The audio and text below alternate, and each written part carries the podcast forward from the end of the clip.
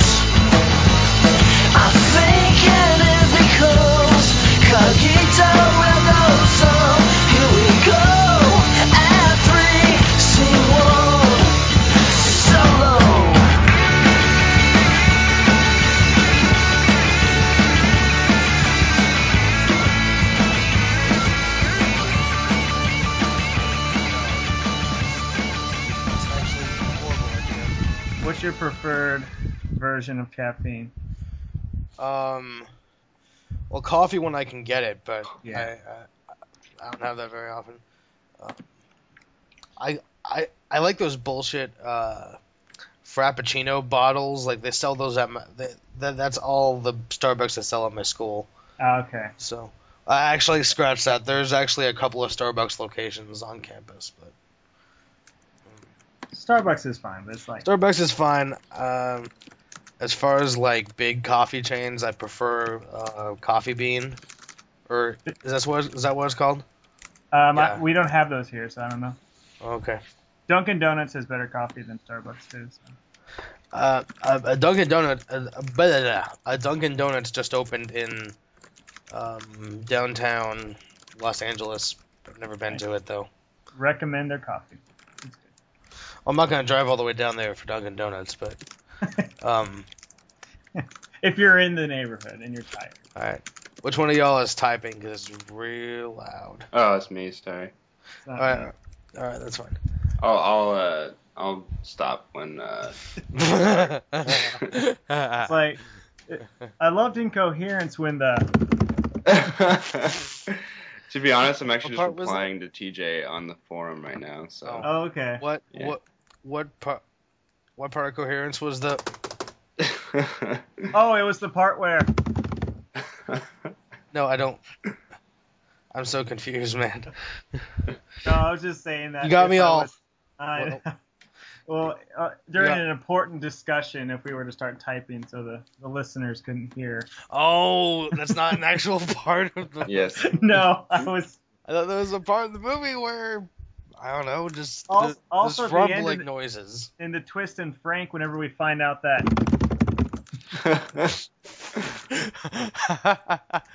oh my god. sorry Um, what are you replying to Danny I- I Uh, don't know. I'm replying. like, what are you replying? Uh, the thing about Mike D'Angelo. oh okay Yeah. yeah Mike Danza. Um, uh, what the fuck is no, uh, Mike D'Angelo. Or at Gemco on Twitter Yes, that? yes. Remember He who hate- Mike D- remember who Mike D'Angelo is. he hates everything but but he's easily Oh, it's a it's a writer or something. Or? He's Yeah, a he- critic, yeah, and he's like, he's like, he skews low with his scores, and he like is definitely pretty like harsh and stuff, but in not like a contrarian way. Like he he's he's really, you know, he's well spoken and he's intelligent, and he mm-hmm. gives pretty good reasons for like why he wouldn't like something. And I don't always agree with him, but I don't feel like oh Mike, you're just out to get everyone. You know what I mean? It's not it's not Armond White, like not even not even close. He, re- he wrote for, the dissolve, right? yeah Uh, yeah, but also like tons of it, like the AV Club and He's like freelance. Oh yeah. yeah, Okay, He's yeah. always I, I've good. probably heard his name name around before, but I'm just stupid. yeah.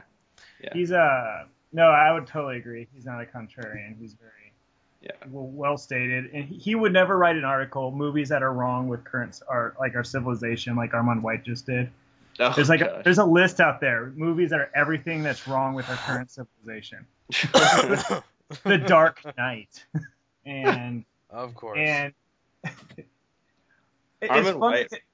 What? Sorry, Sorry. go on. Like Armond White is just a weird guy. I I remember he once said that uh, uh, uh, he, grown-ups reminded him of Eric Rohmer. And like seriously, you you gonna throw a French New Wave comparison with grown-ups? The hell's wrong with you? I mean, okay, if you want to be, let's let's play devil's advocate here. Yes. So Chris Rock directed a movie called I Think I Love My Wife, and it was like I think Louis C.K. based off. Yeah, it was written with Louis C.K. I think I'm thinking of the right movie here. It was based off an Eric Rohmer film. So Hmm. maybe Oh, when Armond wow. White saw it, he just kind of associated, you know, Chris Rock, oh, uh, Eric Rohmer, and just kind of like spit it out. I don't know, but that's like it's like mega. Uh, nah, I, I, That's I- the best thing I can think of, to be honest with you. Who's the who, who's the, the the the comedian who's really short? Kevin Hart. Uh, you know, he's had like nine. He's had like nine movies this year, right? Yeah. One was Yeah. based on a David Mamet play. Yeah, about Yeah, last about night. last night. Okay, there, yeah. Which was that the one Trevor- we were talking about?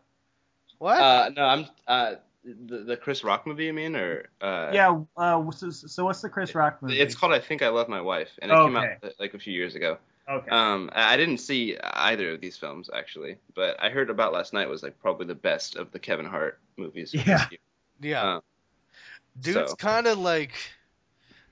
I don't know about I don't know about Kevin Hart. He's oversaturated in the market. He is He's, he's definitely, uh, oversaturated a right little- now. I mean- too- yeah. I mean, he's. I think he can be really funny in like small doses. Mhm. Um, I forgot. I forgot. I actually, I actually rented about last night, like a month, a month or two ago. So you're about to say last night. La- about last night. Yeah. It was, it was fine for what it was. Like my mom wanted to see it. Yeah. You know, uh, you know, there's some legit funny parts. Like Kevin Hart is, is uh, p- particularly great with Regina Hall, who I, I think is always really hilarious. Oh yeah, she's uh, saved a few terrible movies. Yes, she Okay. she was the one character that I liked in um the scary movie. Oh yeah, yeah. She's also in Malibu's Most Wanted. that movie with Jamie Kennedy. Yeah, it's like a oh, that highly lovely. Baffling movie. You know who's in that movie? highly Uh, TJ actually classic. What? is um it- it's funny because I this was my introduction to this actor was Malibu's Most Wanted, but it's Ryan O'Neal from uh you know Oh, Barry yeah. Lyndon and uh Yeah. yeah Paper Paper Moon. Paper Moon yeah. I just think that's hilarious because I'm gonna watch those yeah. movies and then I'm gonna think of Bill Gluckman from uh, Malibu's Most Wanted. Don't ask me how I remember the character. Even remember the character's name. Yeah. Oh my god. So like, is Malibu's Most Wanted your Zoolander for Terrence Malick? no, because Malibu's Most Wanted is terrible. Honestly, terrible. Zoolander is probably my Zoolander for Terrence Malick. That's Zoolander is so Um, funny. My Zoolander is Pootie Tang. Well, but, but that's Louis C.K., so no one's gonna like Well, give yeah. shit. Like, oh yeah, man, Pootie Tang, that's a deep cut. Sadate. I've never seen Pootie Tang, to be honest. Oh my god. Okay, well, Louis C.K.'s cut should have is what should have been existed. Like like he dude really needs to make a director's cut because this you know the studio got in the way and they were gonna make a completely different type of movie. But even like the version that came out, it's still one of my favorite one of my favorite dumbass comedies. like the I don't I can't even describe some of the shit that happens in that movie. But yeah. Let's. Yeah. Um, I'm posting something on the board. I want you guys to check it out real quick because it's that Armond White. Uh, it's that Armond White thing that I was talking about. Oh, Sure. okay. It's um. So the All this 20 is going on the podcast, by the way. Uh, No, yeah. yeah, no, great, yeah. this could be good stuff because um, these are the 20 movies that, that pretty much will, are everything wrong with, with culture. Not just Okay, this is entertainment. already- 20 films listed here. Not okay. Not just enter, the entertainment, but the 20 films listed here effectively destroyed art, social unity, and spiritual confidence. They constitute a corrupt, careless, politicized canon. Because Armond White uh, does not like left wing uh, movies at all. Um, he, he's- Really? I- So, yeah, he, he, he, he, I didn't know a- he was, I didn't know he was specifically anti left wing. I believe he's the, he's a homosexual African American who hates the left wing. Um, that is Uh, such a bizarre mix of traits. but um, because uh, so good night, good luck. Um, okay. That's just like okay. Dark There's a lot of movies like that here where I'm just like, that offended you that much? The Dark Knight, the Batman myth used to undermine heroism, overturn social mores, and embrace anarchy. So the mo- he believes the movie sides with the Joker.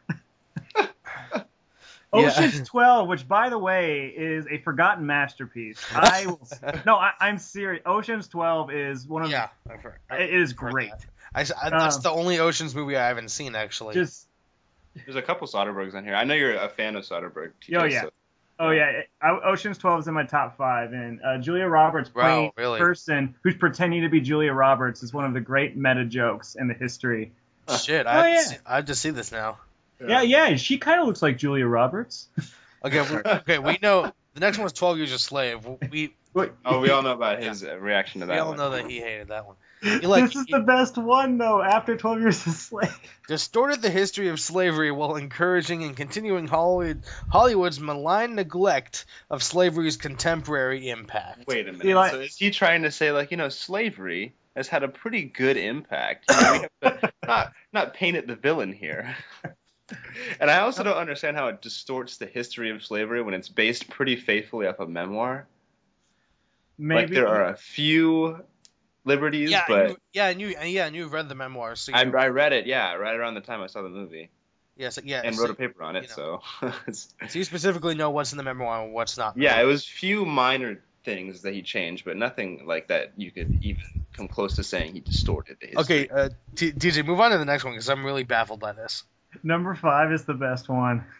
Nihilism made uh, WALL-E. WALL-E. Nihilism made cute for children of all ages who know nothing about cultural history or how to sustain it. Oh my Oh. god. That movie is the opposite of nihilistic. It's a very moralistic movie. Yeah, Like, it's- yeah, definitely. it's it's it, it's about humans' potential, kind of. You know, it's one of the few anime movies I've seen that actually discovers that kind of thing. Yeah. Um, okay, the the next one is I've, I've never seen, but Oh yeah. yeah. Nearby actually. Manderley, Lars von Trier. I, I, I hear it's one of his uh, lesser reviewed movies. So yeah, it's the it's the Dogville sequel. yeah. Yeah. so I I, still have don't, to see Dogville, but it, it looks absolutely fascinating. I got to see Dogville. It's on it's on Dogville. Amazon Prime, so I got. Yeah. Yeah. oh yeah, I need to catch up on my er- early 2000s von Trier. Mhm. Uh, number seven, United. Oh, 90 hold, hold on, you didn't uh you, you didn't read the blurb. oh, sorry. Lars von uh, go on. Lars von Trier's Dogville sequel sold American self hatred back to us, and the critics fawned. I've heard, I I've actually heard that particular uh, criticism about Dogville and about Manderley from other sources, so I'm not going to immediately discredit him for that. It's not as ridiculous as the WALL-E or the Ocean's Twelve or Sure, whatever. sure, that's Ocean's 12. yeah. Yeah, like wh- why would you pick Ocean's Twelve and not just Well, because it scoffs at the post-war conviction of Sinatra's yeah yeah. All right all right. Um, Yeah. United 93, I haven't seen. Um, I liked Captain Phillips, so I probably will catch it some point. See, I uh, well, well, his blurb is it, it reduced the pain and tragedy of 9/11 to the inanity of a disaster movie. And the thing is, I haven't seen this movie, but Mhm. I've always been kind of uncomfortable about seeing it because it like it came out five years after 9/11. That's, I mean, I think even nowadays it's too soon to make a movie about the things that actually happened on that day. Yeah. Five years, definitely too soon, and uh, yeah, I, I don't know. Just, I'm sure it's a good movie otherwise, but it just the thought of seeing it right now kind of makes me feel icky inside. The uh, I, I respect Paul. Greengrass, but it, Oh. it does say something that someone that I'm related to once said after uh, he or she watched this movie that oh I'm glad we're at war right now because we need to get these guys. oh my! But I don't know if they misread. The I movie. heard. I'm, I'm guessing they might have because I heard that I heard the I heard that he actually did a pretty good job about uh, you know humanizing the terrorists. Surprisingly, Huh. kind of the, kind of similarly as to how he did with um, Captain Phillips. Captain yeah. Phillips, yeah. Yeah. Um, I, I just realized there's 20 of these. I don't think we can read the blurb for every one of them So No, Yeah. uh, let let's just go down names. Frost Nixon, whatever. Uh, Knocked, up, because that's been extremely socially relevant. and attacked maturity and prepare uh, pro- propriety. Well, The- Oh, yeah. The, the next one I actually do think we should read the the uh, blurb Yes. for. All right. All right. Yes, the because soc- it says Yeah, you read it, Danny. it, it says David Fincher's new Horatio Horatio Alger. I'm probably totally butchering that name, but it It's doesn't Horatio. matter. Horatio. Um, tale glorified, he underlines glorified. he does. Technocrat Mark Zuckerberg with chic digital era arrogance. And I'm realizing now glorified is actually linking to a YouTube page. That's why it's uh Oh, oh, so it's. Yeah. Oh, okay, it's a hyperlink. yeah, but but still, I, I just want to to point out here: is there really any point where Mark Zuckerberg is is glorified? Mark Zuckerberg is glorified in in that movie. Nope. Nope, Nope. He's made to look like. Um, I don't know about a bigger asshole than he actually is because I'm thinking he probably is a huge asshole. But yeah. But anyways, um, next one's Precious, which kind of makes me laugh a little bit. Like, did that, like, is this one of those self-hating black dudes that just hates anything related to black Coincided with? Obama's first year, so thank so precious hashtag thanks Obama. It's pretty much what what that one is. Right. Um, the the criticism he has for The Hangover is one that is actually pretty legit. Yeah. It, it infantilizes privileged adulthood, a celebration of chaos and irresponsibility. So that's actually what the Hangover movies are, Mm-hmm. and not, not not even in a good way. Like in a yeah, yeah, well, there you go, Armond White. Yeah, I, yeah, I, I think we've like right what, about- given, cre- he's right about two the three movies. he's right about two movies so Two. far: Yeah. The Hangover and, and United '93. Uh, Slumdog Millionaire is the next. uh, Greed, game show greed is the na- the answer to systematic poverty. you know, Uh, he might actually have a point. He on might, that. he, he might. That, that, that that's a legit argument to make, actually. Armond, we are we, we are beginning to, to see your ways, sir. Well, well, like I think the best way for a troll to be, like troll, which is basically what Armond White is, like, be right a third of the time. There you go. Then you'll Yeah, get that's the key. You'll, you'll get people in, and then then you give them your shtick. Yeah, Um, History of Violence, which I haven't seen. Uh, Anti- I need to get Anti-patriotic. Even though he's Canadian. yeah, Inglorious Bastards. Uh, oh, yeah. Tarantino's answer to Abu Ghraib, I don't get that one. Um, a cruel, jokey, ahistorical revision of World War II. Yeah, whatever, Yes. whatever you say. Bourne So he Ulti- hates he hates Paul Greengrass. yeah, Yeah. Bourne Ultimatum. I don't know why specifically the ultimatum, but I know um, so specifies. Mr. and Mrs. Smith, sarcastic violence is the new marriage equality. Says Brangelina. Uh, Hollywood's Hollywood's POTUS and FLOTUS. I don't know what, uh, what does FLOTUS stand for. I Oh, first have- lady of the United States. Oh. Oh, there you go. Oh. um, okay, he hates Soderbergh. Um, his Yeah. next one is his next one is Che, Uh-huh. uh, his- Hipster his, uh, Hollywood. his Che Guevara biopic. Yeah. Hipster Hollywood. His, its own four-hour rebuttal to Oliver Stone's JFK. so what was the first four hour rebuttal to JFK? Yeah, because this is yeah, I know. Okay, there there will be blood. Paul Thomas Anderson's pseudo epic of the American soul cooked up cooked up an anti-Christian, weirdly misogynist history lesson. Okay, misogynist where? Yeah, that's the thing that I wanted to Because, address, like, actually, okay, because the the there will be only blood- way you could yeah. read it as misogynist is that there are no women. But I think, like, literally, there are There's no maybe women. there's this maybe movie. two women with speaking roles in that whole movie. I thought kid- there was zero the- actually. The kid that there's a kid that um is walking with H.W. Plainview in the near the beginning of the movie that he ends up marrying later in the movie. Oh yeah. uh, when Oh. he's when he's an adult. Um, that's actually the only one I could think of at the moment. But I'm Oh, sure okay. I'm sure like the The the mom. the Paul and Eli Sunday family Yeah. has uh there, there's a woman that talks at some point. yeah, it would not. There will be blood would not pass the what's it called the Bechdel, Bechdel. test. Yeah, I, I I've always argued though that that's kind of the point. Is it it, it argues that this like these characters and like these institutions are are undervaluing women.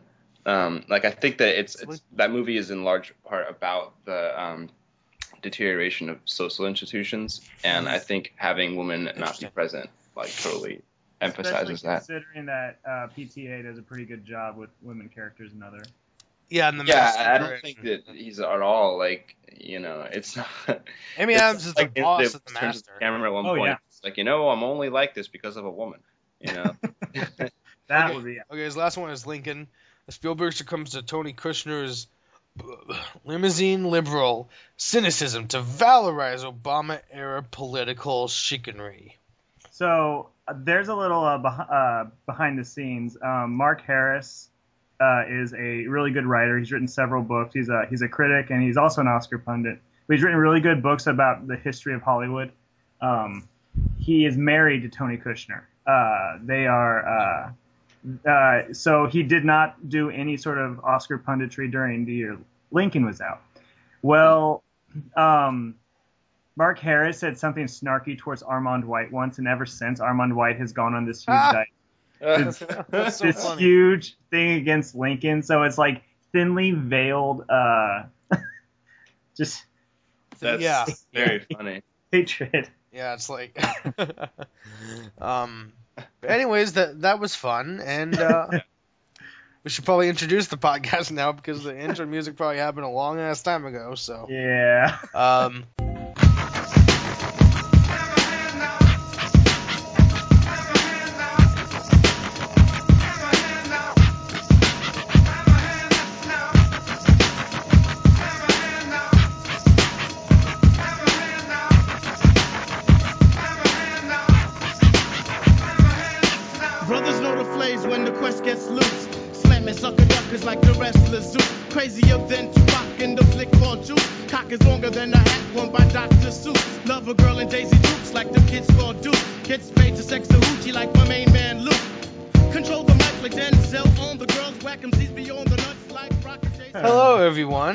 Welcome to the Abandoned Theater Podcast for the Speakers and Screens Tumblr at speakerscreens.tumblr.com. We're here with an early September podcast because not much happened in the movies in August. Um, big surprise there. Um, 2013 had a really bitch in August. Like there was a lot of great movies that came out in August for some reason, but then 2014 we get Let's Be Cops. Um, anyways, 2013's been so bad that Guardians of the Galaxy has pretty much 2014. just locked the number one spot. And Guardians of the Galaxy is good. Uh, but I'm just saying. I mean, it, it's still number one early September. Like you know. well, that's because that's because look, like I think uh, the whole August is the time to dump dump your bad movies thing is like I think people will see a good movie no matter what time of what time of the year it comes. Like Yeah. and that that that was kind of proven because you know Guardians was originally put in a, in a August release because it you know it wasn't based on an, on an existing property that anyone really knew. Um, but then everyone decide it's, it's now the highest grossing movie of the summer, maybe the year. Yeah, I think the Um, year for I think I think the whole year, and it came out in August. Yeah. Um, so I think I think that's proof that you know if you make a good movie, uh, people are going to see it no matter what time it comes out. You know, Mhm. so you know, bring out your good movies in January, maybe. Yeah, bring out your Lego movies in February. Yeah. Oh yeah, yeah, that's that's another good And your, example. gra- your Grand Budapest Hotels, where obviously Wes Anderson doesn't care about the Oscars and releases this movie when he, when he damn well pleases. Yeah, I mean, and you know, it's amazing. I didn't realize that Budapest has grossed 172 million. What? Like, Like, worldwide? Isn't that worldwide. ridiculous? Yeah, Wow. worldwide. Yeah, yeah, but still, I mean, Oh yeah. even Well- domestic is 59.1. I'm looking on Box Office Mojo right if now, it's and not that's number, pretty if it's not number one domestic, it's close. Because I know a Tenenbaums did really well, and maybe given inflation, Tenenbaums is still his number one movie. But that's Yeah. that's Really? pretty impressive. Real, And real. Budapest did do quite well. So Oh yeah. I don't know if another Uh, indie movie is going to top that one. Yeah, uh, you know the closest competition at this point is probably Chef. Yep. Yeah, We- we got- yeah, because Chef has been out for It- it's just been absolutely ridiculous. I, I I mean, it's still it's not really close to top of the game, and it's at 45.2 worldwide. But um, we we we got that movie. What was it? Late May, and we lost it for a few weeks at my theater, and then we got it back. Um, yeah, yeah. August it's two been weeks. so bad they re-released it. Yeah, August has been so bad they re-released Chef of all movies, and it actually sold better than the new movies we got last Friday, not this past Yep. one. We'll, Yeah. we'll get to that later. I, I'm just so like taken aback by the sheer just lack of confidence studios had in last Friday, September what was it, fifth. yeah, but we'll get to yeah, that. Um, by the way, we, we need to introduce ourselves. Oh yeah, Um, totally. I'm your ringleader, Yes. top host, most important person on this podcast, I agree. Robert Beck. And uh, Uh, yeah, yeah, you, you guys are just go ahead and you know. I am TJ Dwayne, writer for Abandoned Theater and Speakers and Screens. You all should go read my Coen Brothers essay and Oh, my, yes. And my Jonathan Demme essay. So. I have written nothing in the past. Yeah, I'll. I'll uh, second the um, TJ recommendation. I actually read like a, a little bit of the Coen ones, but I, I stopped because I, I haven't seen those early Coen brothers movies, so I, I kind of Yeah. learned to wait. Um, but they were rather compelling so far. So good job, TJ. That's why I can't ever say if some of your essays you. are good or not because I still have to see a lot of the movies that you talk about. yeah. yeah, don't Like, don't still- ever, don't ever read my essays unless you've seen the movie because I just deal with every plot point and yeah. Watch Yeah. the movies first. Yeah, I still haven't read your Barry Lyndon one because I gotta Oh yeah, I need to read that too. I gotta read that. Um, Thanks, guys. Uh, apparently, apparently the the the twist in the Idris Elba movie coming out this week called No Good Deed was Uh. like not even a twist. Oh yeah, I read it. Yeah, and it's and- really not that. Yeah, um, Crazy. For those, those of you that don't, for those for those of you that don't know what we're talking about, um, critics were all, all the screenings, um, all the all the critic screenings that were supposed to happen for that movie this week got canceled rather hastily by the studio because, and their excuse was there was a twist in the middle of the movie that would the critics would ruin. I, I, I don't know.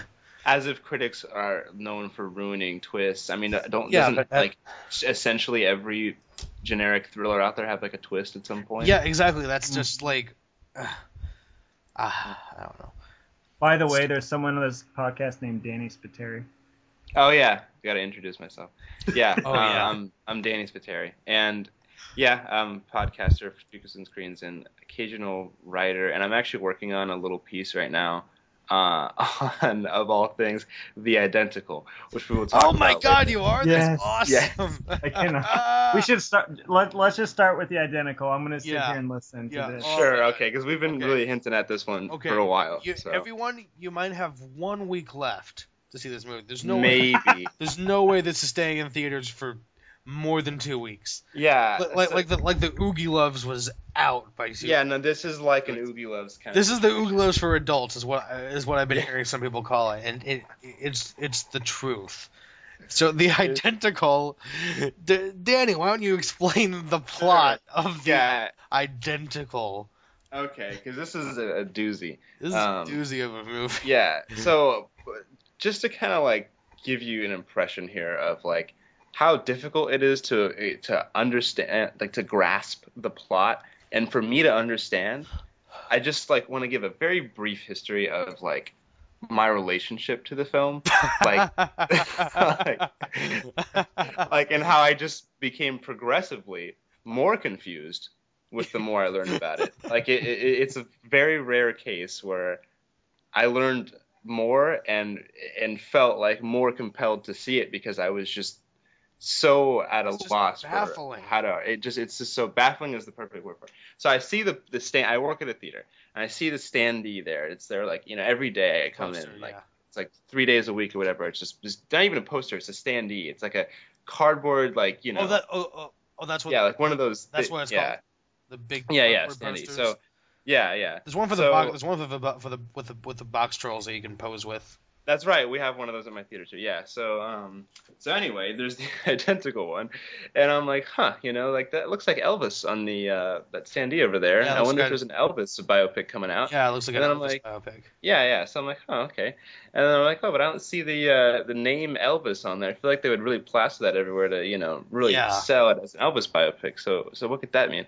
Oh, you know, but it can't be that random of a movie because there's all these like notable actors in it. You know, Ray Yeah, Liotta. Ray Liotta produced it. Seth- yeah, Ray Liotta, executive producer. Uh, Joe Pantoliano, uh, Seth Green, Ashley Judd. It's just a really random mix of like, you know, semi-notable like within the mainstream and like you know often good actors. I mean, I'm I'm in Ano in The Sopranos right now. Ray Liotta obviously is, is quite talented. Um, Seth Green is, is a really random choice, but he he actually was probably pretty well cast because he believably looks like a little boy when the main character is supposed to look like a little boy. But we'll get to that later. Um, but anyway, so after I I've eventually let's flash forward, I find a plot synopsis and and and I'm gonna try to actually read the plot synopsis because it's a little bit difficult to actually. And I'm gonna search the, the on Google here. So. First of all, I go to the Identicals website and it says, You decide. Mainstream film critics did not care for the Identical, while Christian reviewers and audiences loved the movie. Oh. We Oh. are putting the first 15 minutes online to let you decide for yourself. Tell us what you think of the movie. Oh, then, so if you agree with those who have already seen it, go see it this weekend in theaters. Who will you side with? Audiences or film critics? So it sets up this perfect little false dichotomy, as if audiences were just head over heels, and it was just the stodgy film critics who Well, didn't like it. I guarantee you the cinema score for this movie is probably higher than the the cinema score for say I don't know the drop. I, I don't know. Whatever. That actually that might be true, but yeah, I don't still- know. Every time, I don't honestly think there will hardly be a cinema score because uh, when I went, Barely to see anyone has seen this movie. Yeah, when I went to see the movie, the, it was a Saturday night during prime time. There were like a dozen other people in there.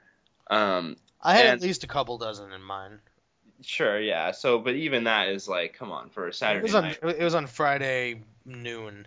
Yeah. Okay. Okay. Yeah. And actually, that probably is a more common time for this kind of movie because it's Yeah. only really going to appeal to old religious audiences for the most part.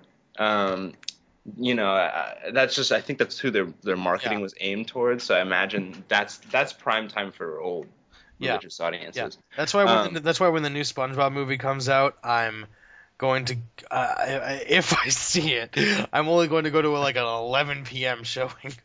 Yes, definitely.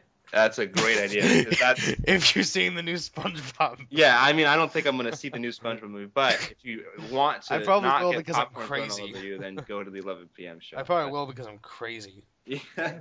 you know, hope for another David Hasselhoff cameo. Hopefully, yeah. Yeah. Well, Antonio Banderas plays a pirate, so. yeah.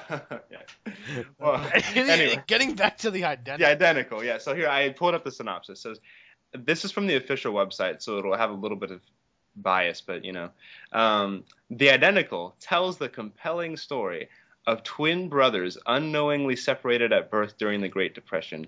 Drexel Hemsley becomes an iconic 50s rock and roll star, while Ryan Wade struggles to balance his love for music and pleasing his father. The Reverend Wade and his wife are sure their adopted son has been gifted and called by God to be a preacher, but Ryan challenges his parents' vision for his life and unflinchingly chooses to launch his own music career with his best friend, played by Seth Green.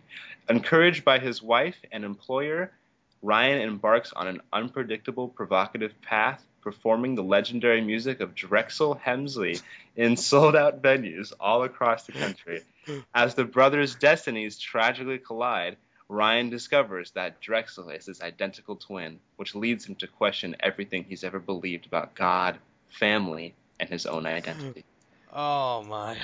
So first of all, the couple further questions that were raised is, you know, first of all, I had actually deduced, and I'm gonna, you know, kind of toot my own horn, pat myself on the back for some great detective work. I looked closely at the standee and I noticed there's a tagline that says, "If he is in your dreams, nothing can stand in your way. Which makes and the no he, sense. but it's just it's true. It's capitalized. yeah, the he is capitalized, and I said it must be a Christian movie Yep. because it, it, and sure enough, sure enough, I, I was right. But it's not even a good Christian movie though. and and that's the thing that we'll get to is that Yeah, it- yeah. It, it actually It's one of the ten dozen problems with this movie. Yeah. It- it's one of the things about it is you expect a Christian movie to just kind of hand you its message because yeah, yeah. they that's what they his, historically do and Yeah, it's always been of course I want to make clear now that we're not at least I'm not condescending to Christianity or religion or anything No, and I think no, no. I think there's totally a place for They- religion they in films this, honestly. yeah, there's totally a place for religion in films, but um, th- this has not even. Does not do it the right way. it- yeah, this is not even close to the level of cinematic competence necessary to do so. Um, and the other baffling element is there's no mention of Elvis, so I'm wondering why this guy looks so much like Elvis. And then I, I look at the name Drexel Hemsley, and first of all, uh, who names their kid Drexel? I mean, and I'm sorry for any Drexels out there. Um, I mean, it's just I don't know. I don't want to. I don't want to put down the name Drexel. It's it's interesting. Um, but Hemsley rhymes with Presley, so I figure Oh, maybe really? this is their way of, you know, It's the doing a Elvis. little- It's the Elvis in this, um, in this universe. Exactly. So he's it's the Elvis in this universe, and you know I figure, hey, maybe that's their way. You know, they don't have much. You know, they don't have the millions of dollars it would probably cost to use an actual Elvis and use his music because there'd be so much royalty they'd have to pay. So sure, you know, use a Drexel Hemsley. You know, but then there's an extra little layer of just total bizarro. Just I cannot even fathom why Elvis does exist within this universe because there's one little line, and I don't know what their point was in including this line, but there's one little line when a character mentions the existence of Elvis Presley. So we have to assume that this Drexel Hemsley, who's an iconic 50s rock and roll star, who has ripped Elvis's Presley star, er, Elvis's Presley style, excuse me, to a T, is somehow that famous despite the existence of Elvis Presley. Or perhaps Elvis is the one that bit Drexel Hemsley's style. That's possible, although they Or- do definitely posit Elvis in the film as being this legendary star because they mention him in the same breath as the Beatles, and I think there's one more big star. And Drexel Hemsley. It- and, and the, I think that was it. I think it was just the Beatles, Elvis, and Drexel It's like- Hemsley. so oh that's Oh that's like already kind of like a few little unbelievable It's elements. just, yeah, oh my god, I, I can't even. That's the more Yeah. information you learn about this movie, the more confusing it is. yeah, It's so almost- It's yeah. the opposite of coherence. It's almost as if we should get a bunch of comic book nerds to sort of like hash out the mythology for us. yeah. so okay, okay. What, do What is canon? we're getting way we're getting way ahead. The f- Yeah. Yeah, we are. Sorry, The it's, fir- there's so many yeah. things to say that it's like overwhelming, and I don't know where to start. But you can go okay, on, okay, okay. The Ray Liotta, the, the first scene with Ray Liotta as the preacher that adopts, um, the what's the what's baby number two's name? Uh, uh, Ryan Ryan Wade. Ryan Wade.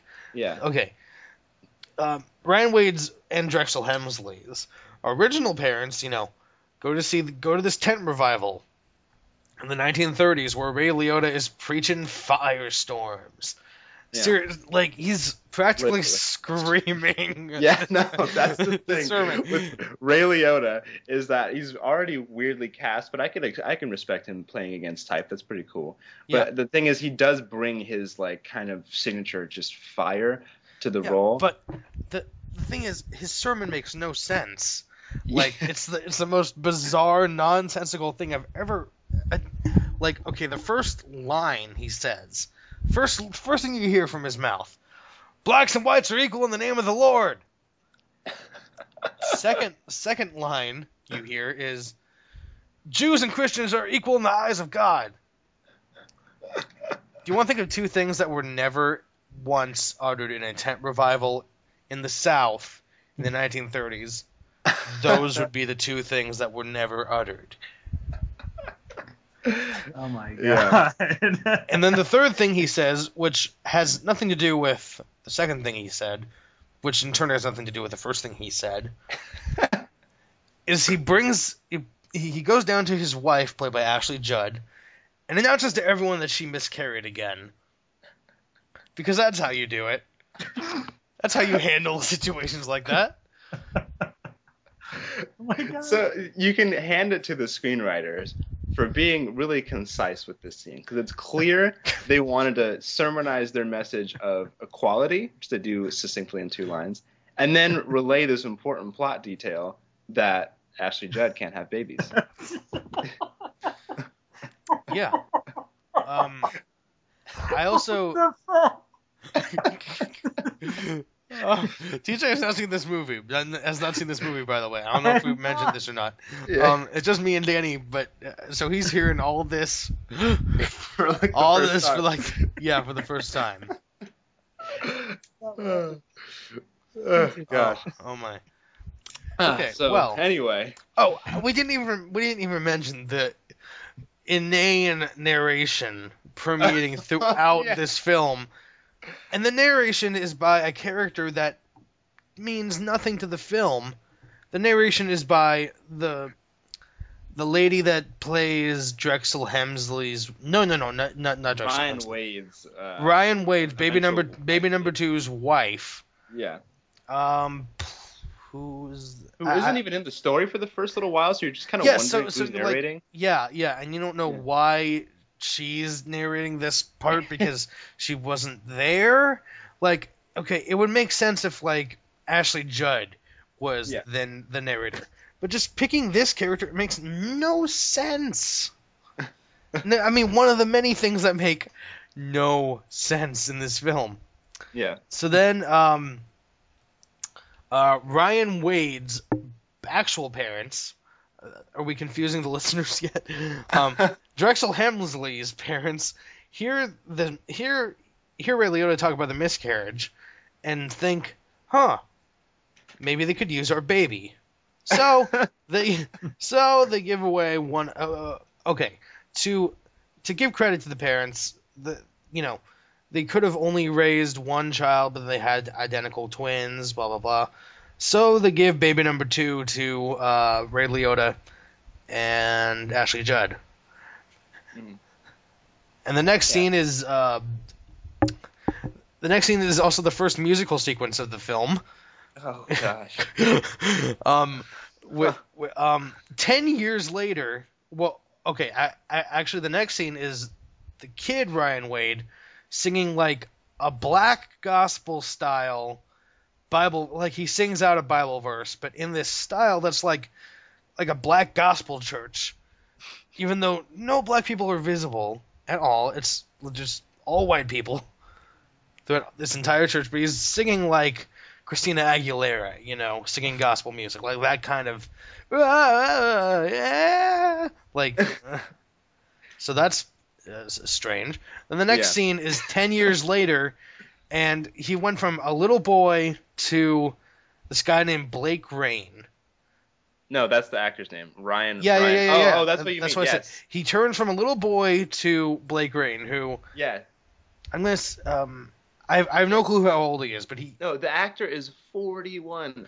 He's 41, and that's what he looks like for the rest of the movie. He's a 41 year old, 21 year old. And maybe this is the best to note the aging, the wildly varied aging effects they use. Yeah. Because this is Blake Rayne, who's 41 and stays the same age and maintains the same look, other than a few hairstyle changes, Yeah. and at one point has a beard.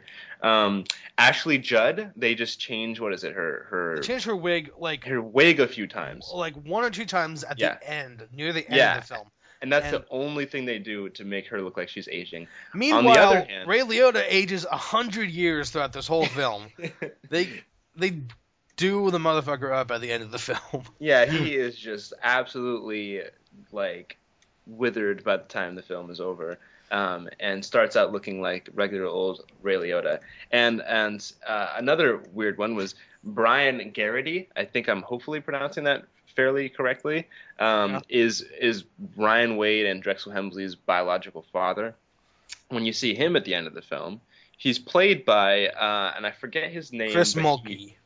Sure, yeah. I just remember him as being the guy from Twin Peaks, um, and he had a bit role in Captain Oh. Phillips. Um, but uh, he, he was uh, I forgot his name in Twin Peaks. Um, he was uh, ah well whatever. You, you look him up and you'll know what I'm talking about. Um, but anyway, um, a- and one bit I wanted to mention about the the actual giving this kid up for like a, adoption essentially um, was that this is how it goes. With, with it's the, the dad, the biological father. I mean, they're poor, so it, the issue is that they can't take care of it. It's during of the depression. Ryan. Yeah, it's during the depression, so that that's like a fairly believable motivation. I guess I get it. You know, if you're in the depression, you can't do right by your kid. You, you give them to someone who can. Um, but the the way that goes is it's literally just the father attends the sermon, leaves the sermon, tries to convince his wife to do it. She refuses. Next scene, they're all together and they're giving the kid away. Yep. So it, it just took one sermon from a tent revival to convince this guy An that- absurd sermon. an absurd sermon to convince this guy that this pre- this reverend was like going to be an appropriate father. Like I feel like I would not be comfortable just after attending one sermon giving my kid away. Yep. But anyway, um, Anyways, um, back back to when Blake Rayne takes over. Uh, he, the first scene you see him in, he's at a what what what would you call it? Like a nightclub. It's supposed to be this wild, rockin', Oh, um, dangerous nightclub when everyone everyone is it is a Christian film, so everyone's standing a good three feet away from each other. It's it's basically a sock hop with black people. Like for some reason, everyone else in the whole entire room is black, and well, okay, maybe not. Maybe there's a few other white people, but it's mostly black. It's mostly black. people, mostly yeah. black folks. Um, and then Blake Rayne and I think the girl, I think his future wife are the only two white people in this in this whole room. Yeah, Uh, and then her I, friend. I, I guess he was. I guess he was the one dude in 1940s South that that liked the blacks. I guess weird. um. Anyways, he uh he goes up on stage uh, rather inexplicably. And somehow the entire band knows this original composition that he has written entitled Boogie Woogie Rock and Roll. Uh, There's a, the little detail you're missing is that he was with Seth Green's character, Oh, yes. and there was that they like stole or Seth Green like stole his dad's car, and then they went to this club, and then Seth Green went up to the black band and was like, "Hey, you know, I got this friend," and then they went up, and then somehow they knew the song, and and was it Boogie Woogie Rock and Roll or was it Bebop and Baby? No, I no, can't remember no, which it- one. no. I remember vividly. Okay. I sat through this movie. I remember. It was Boogie Woogie Rock and Roll. Okay, okay. By yeah, the you're- way, if you go to the identicalmovie.com slash music, oh hold on, movie dot yeah dot com the identicalmovie.com slash music, you can hear a 90 second preview of every one of these songs, and you will hear that Boogie Woogie Rock and Roll sounds like a parody of this kind of like 50s uh uh what would you even call it? Like Yeah, uh, you, you know rock and- 50s rock and roll rockabilly. yeah. it yeah it, oh oh my. And then Ray Liotta comes and uh, chastises him even though you know blacks and blacks and whites are were apparently equal in the eyes of God to him. Um and for playing the devil's music in a honky tonk which is Oh, the yeah. name he insists on calling it using one of his 12 uh, southern accents that he uses throughout this whole film. A honky tonk oh god i can't get enough of this movie um i i don't even like then he becomes a direct okay the central scene of the film okay he uh, Ray Liotta wants him to become a pastor, but he don't. but he's all like, "Oh, I don't hear the call. I, I, I can't become a pastor." By the way, That's what he talks like too. Yeah, by the way, when he sings, it's like the ultimate like parody version of Elvis, where just like, Yes. his elongated like, oh, I'm, a- baby. It's, it's it's like all like all like that, you know, like wooga wooga rock and roll, like. Oh, God, I, I I have not been able to stop singing boogie woogie rock and roll this whole time. This whole time. Um, the central scene of the film is a contest for Drexel Hemsley impersonators because remember, even though Elvis exists in this universe, Drexel Hemsley is the equivalent of Elvis. And he sings one of Drexel Hemsley's terrible songs. And Drexel Hemsley happens to show up. By the way, both of these people, Drexel Hemsley and his identical twin, are both played by Blake Rayne. And for the entirety of the film, people mention, "Oh yeah, you look exactly like Drexel Hemsley. Like not not even it's like exactly. Like you're sculpted the exact same way." And the whole time he's like, "Oh no, I get that a lot." Oh, how stupid can you be? And then in the central scene where, you know, every other Drexel Hemsley impersonator is like, you know, either too fat or too whatever. But then, you know, once uh, once baby number two comes up, he's a spitting image and sounds exactly like him. And Drexel Hemsley shows up and sits at the judges' table, and he just stands up and claps. And you know, God forbid they be on screen this on both on screen at the same time. I don't think the movie had the budget for this. but he apparently the actual Drexel Hemsley also thinks nothing of the fact that they look exactly alike. My favorite part about that scene is that the song is just terrible. First of all, The song is horrible. And Well, it's- all it's the horrible. songs are horrible. all the songs are, are just excruciatingly bad, and that's like there's so much of the movie is that the songs too, so that's very a notable yeah. point. But the, the song in particular, and this is another huge thing. we have to Do you remember about. which remember which one it is? It was uh, your love's feeling me tonight or something like that. Uh, hold on, it's something along those lines. Hold on, let me find the, the name. It's it's like Um, your love's. Where did it go? Hold on. Oh, okay.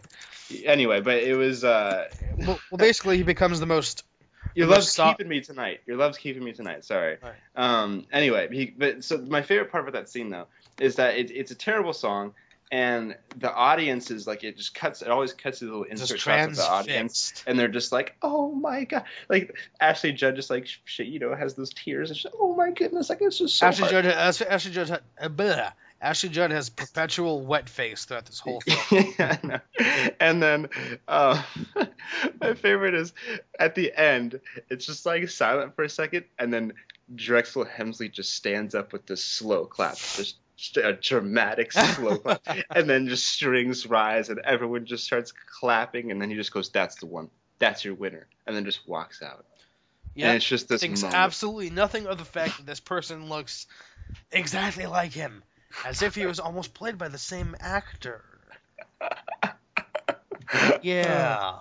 Um. Oh, So, man. anyways, um, Drexel Hemsley too becomes a Drexel Hemsley impersonator, but he wants to play his own music, but he can't because there's only one Drexel Hemsley, and there's only one Elvis, and there's only one Beatles. That's what the line was. That's yeah, that, right. Yeah, yeah, yeah, yeah, The manager says it.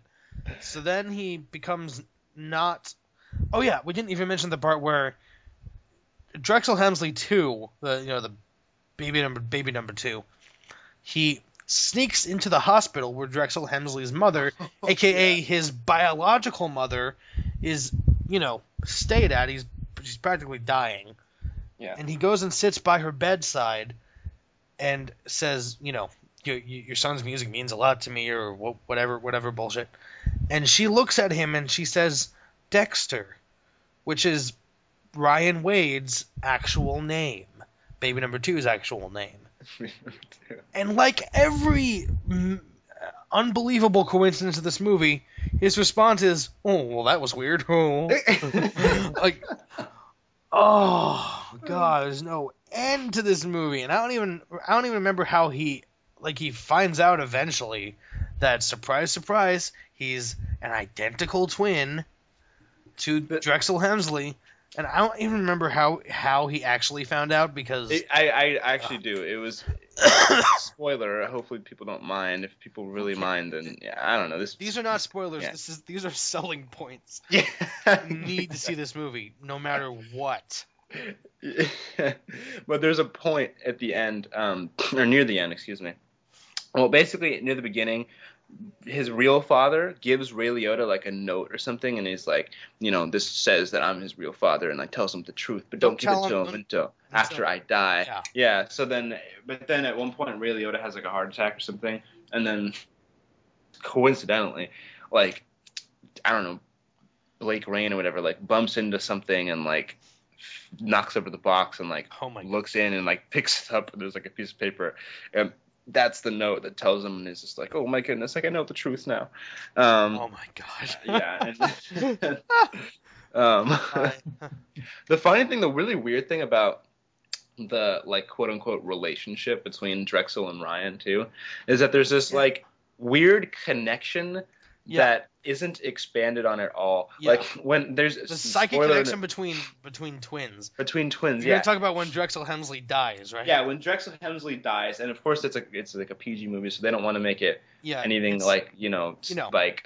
dirt, like you know, raw, no, like no drug using like Yeah, the no- way no. like the way Elvis actually died. yeah, no, they have to make it a plane crash, um, and it's just like this, you know, there's like a little bit of turbulence on the plane. He's like, huh, and then like Uh-huh. it just like, and then it just kind of Uh-huh. cuts to him like, Wow, that's why that's why we was just totally just this plane. Oh, oh, and then when he when he dies on the plane, Ryan Wade is in Joe Pantoliano's because Joe Pantoliano like plays his like car mechanic boss, and he's in his like I don't know mechanic garage or whatever, and then he just like falls, and he's like oh, and then he like kind of yeah he kind of trips and falls, and he's like oh, and then That's uh, what he's just.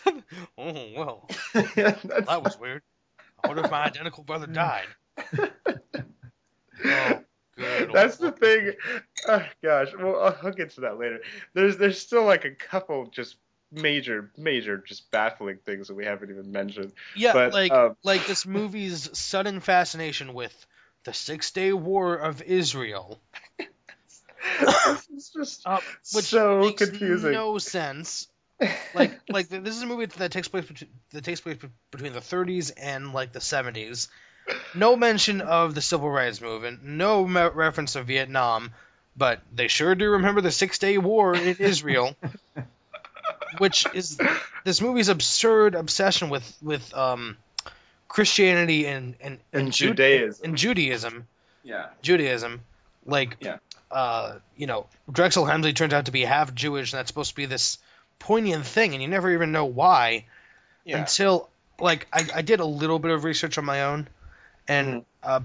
apparently the production company, City of Peace yeah, Films, City of Peace films. Yeah, I, I did my fair share of research too. Yeah. But go on is, because associ- you, you is- probably know. is associated with.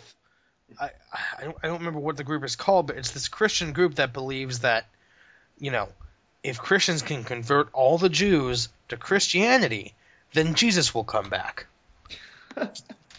so I, I'm I'm guessing they were just. This is a movie made for and about them. I I guess, and that's why there's all this Jewish shit going on. But here's the thing: this is why I said that this is a bad Christian movie. Christian movies are always about the message first.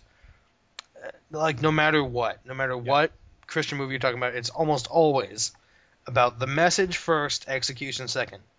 In this movie, like the ex- execution isn't good, but like, what's the message? Like, Yeah. it's just this vague Christian slash Jewish stuff, just plastered under this film, just out of nowhere. And d- what are you supposed to take out of it? I, I don't know. it's true. It's highly confusing, and I think that one of the um, things that's so weird about it is there's so many highly weird elements, and yet there's so many cliches. Like it's it's a, just a testament to the film's utter audacity of weirdness that it can mesh together so many trite elements and so many just absolutely baffling ones. And I think that's like kind of why the message is so hard to decipher Yeah. is that it kind of hands you like all these different cliches that like could mean different things. Like I remember It's like a movie in a blender. Yeah, exactly. It's just like it's like it's like they had like a, a blender, and they were like, okay, we, we want to show that we we think there should be equality between you know Christians and Jews. Let's throw that in. Oh, you know, blacks and whites too. Oh, you know, Israel, not so bad. Let's, let's throw that in too. Yeah. Like, oh, oh, by the way, though, it's a movie, so we have to have movie elements. Let's go into our big handbook of movie elements and throw some of those in as well. Yeah. And then we Uh, have to get a few semi-recognizable stars and throw those in too, and then we'll be Yeah. set. And and Elvis Elvis sounding songs that we can write ourselves and uh, not have to pay any royalties for. exactly. Yeah. By the way, we haven't even mentioned the music in this film. What we oh have, gosh, the, that's the thing the, we need to the- talk about. there are these wild musical anachronisms throughout this film. Like, okay, Drexel Hemsley is supposed to be the Elvis of this universe, even though, you know, once again we mentioned that Elvis also exists in this universe. Yeah. So uh, that's confusing, you know. But okay, Drexel Hemsley is like this time hopping, like g- gremlin that wrote not only like not only like you know, uh, you, you Elvis knockoffs. Elvis knockoffs not only wrote that rockabilly those rockabilly type songs like Yeah. boogie woogie rock and roll and Bebop and Baby. Oh, but he also there's a, there's a song the song that baby number two sings in that contest Mhm. sounds completely off the mark it's, it sounds it like sounds like an '80s soft rock ballad. yeah exactly and Yeah. there's another song that kind of sounds like it kind of sounds like an 80s arena rock tune. And Yeah. th- there's funk in there too like like disco type of music. Like Yeah. what? And there's a song that one, one of my favorites is nashville tonight. Oh, the chorus is literally nashville tonight. I heard i heard a joke in another podcast that it was like if the nashville chamber of commerce like commissioned a song to be used in their TV spots. Like that's a joke I heard in a different podcast. And like Nashville tonight. well, well, of course, it's in the fake Elvis voice. so, Nashville tonight. Yeah. So then the movie the, the movie ends. Um, baby number two meets his biological father. Drexel Hemsley is dead. Mhm. So the public is just the, the the music listening public is just like, oh, this guy will do, and he's the star now, and he's the identical. And they're they're not really clear about this. He performs both Elvis, the the this Drexel Hem, both Drexel Hemsley songs, and apparently his own material too, because he was all mad early in the movie that he couldn't perform his own material. Yeah. So now I guess he gets to for some reason, even though Yeah. that doesn't make any sense. Like I guess they just accepted Ryan Wade as the next best thing after Drexel Hemsley and after and presumably Elvis Presley. and yeah, presumably actual Elvis. um, and you know, and he performs the last song is the one he wrote, "City Lights."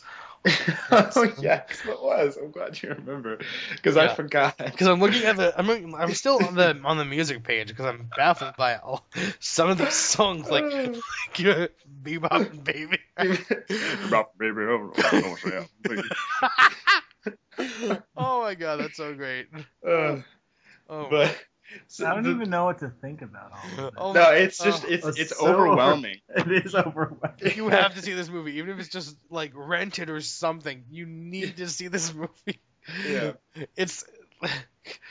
I I almost recommend this movie more than I recommend my favorite choice bad movie that I always mention nowadays. Oh, which is Tyler Perry's Temptation Confessions.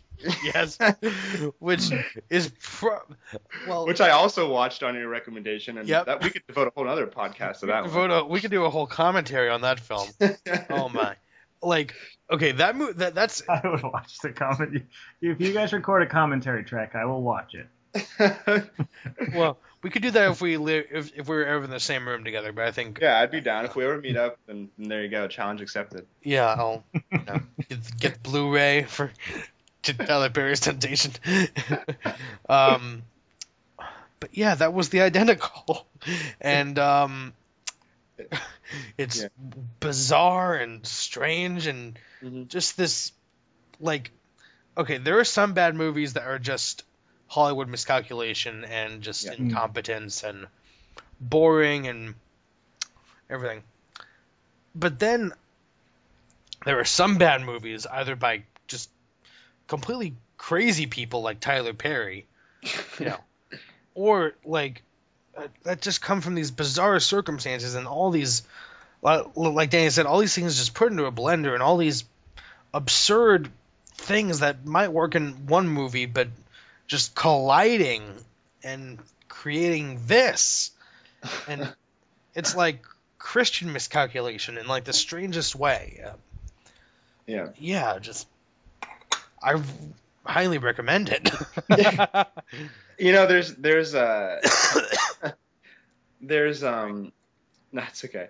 Um there's a, a moment where the other night I, I walked I was closing my theater and I, I walked back into the theater because I heard I, I, I heard your love's keeping me tonight and I and I was drawn to the theater and I, I walked into the house and I looked at the, the auditorium all the seats and there was literally no one there and I looked movie back at the screen what was that they were, they were playing the movie anyway. they were playing the movie I don't know why they didn't just stop it but Yeah. you know they're they're playing the movie anyway. I looked back at the screen and I see just you know poor little Ryan Wade up there singing "Your Love's Keeping Me Tonight," and I just had this moment where I was just overcome with with just pity and and even a sense of admiration.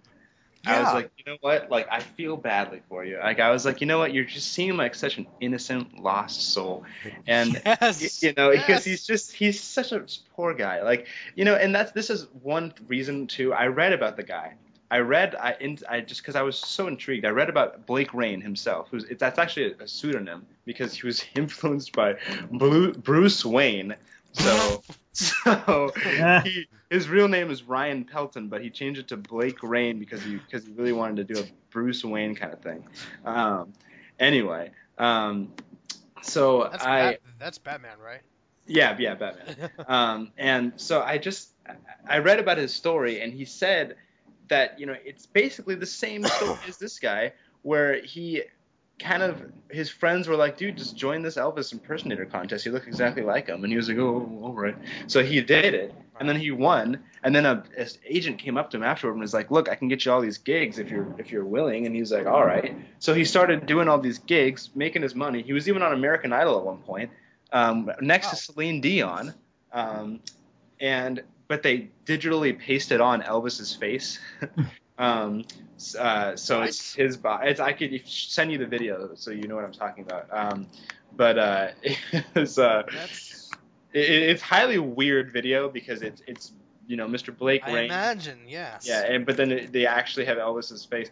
Um, anyway, um, but then he's since been trying to kind of make it with. He's like working on his original Oh. music So this movie is basically the story of Blake Rayne. it's it's wish fulfillment for Blake Rayne Yes. because he does because all of a sudden he the gets to play actually he gets to play actual Elvis and he gets to play himself trying to be an Elvis impersonator And then he gets to play himself succeeding as an original musician. Um, and an with- impersonator at the same time. So yeah. yeah. this there's a lot of s- there's a lot of demons being exercised in this film for some weird reason. Like yeah. It's just everyone's selfish motivations coming together for why is Ray Liotta like a because he executive produced this like That's the thing that I was confused about too. Is I read an interview with him and he's like, "Yeah, I'm not religious. Like I, I consider myself just spiritual," um, and he didn't really entirely explain why that he was so interested in this film. So I, I'm really not sure to this day.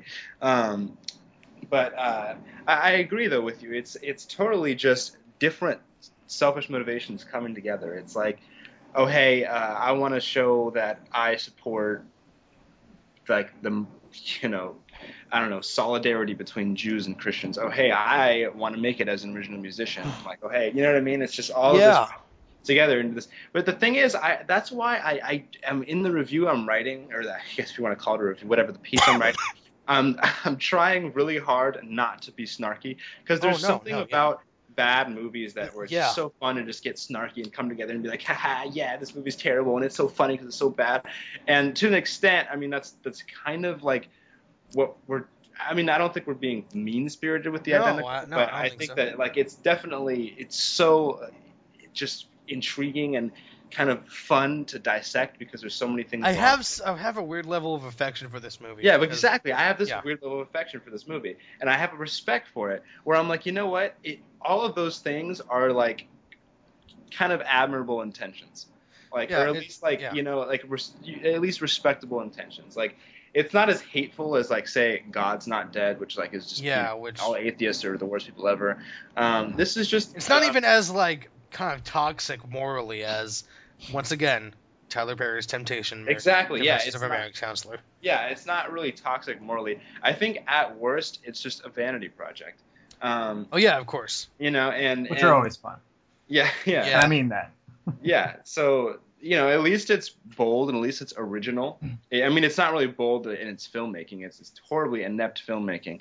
Yeah. Um, but like it's bold conceptually. Yeah. Um, and it's bold in that it's it's not pandering as directly as it could to the Christian audience or the Jewish audience or any audience. Um, so sure, it's absolutely awful, but I would encourage seeing it just because it is so weird yeah. and absolutely. and it and it isn't you know contemptible. totally yeah. Yeah. So Um. So yeah, Anyway. there's that. We really need to move on because Yeah, we Yeah, spent some we've spent an hour and ten minutes on bad criticism and bad movies. wow. Okay. Well, yeah, we'll definitely move on. Um, I hope I didn't get too carried away. It's just quite. No, quite. a- I, I enjoyed yeah. So um, Frank. Yeah.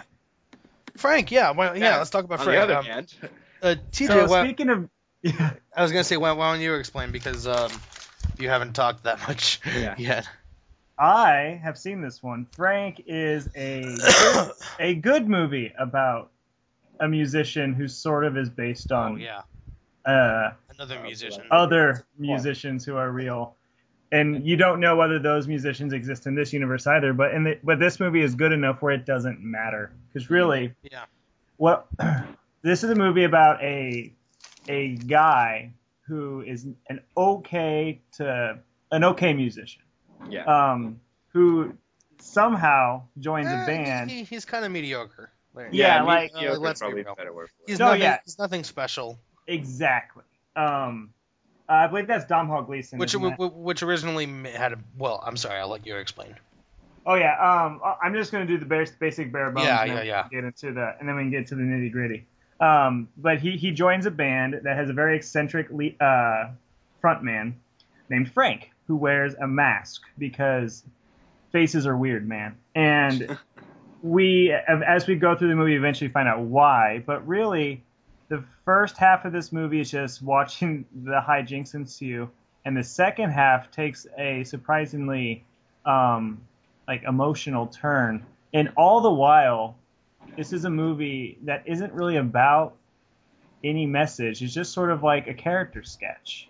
Like, and I find Yeah. that of both are mediocre musician slash um, probably going to be successful uh, film blogger, um, or not, uh, sorry, uh, music blogger. Yeah, music um, Yeah. and and Frank. So, did Yeah. were you guys as taken with the film? Yeah, definitely. as I was. Yeah. Uh, yeah. I, I'm. I'm thinking Danny might be even more positive than me. Yeah, I'm probably the biggest fan here, but I think we're all pretty positive. on Yeah, yeah, yeah. Oh yeah. So, see Frank. My- next movie. I'm just Uh, kidding.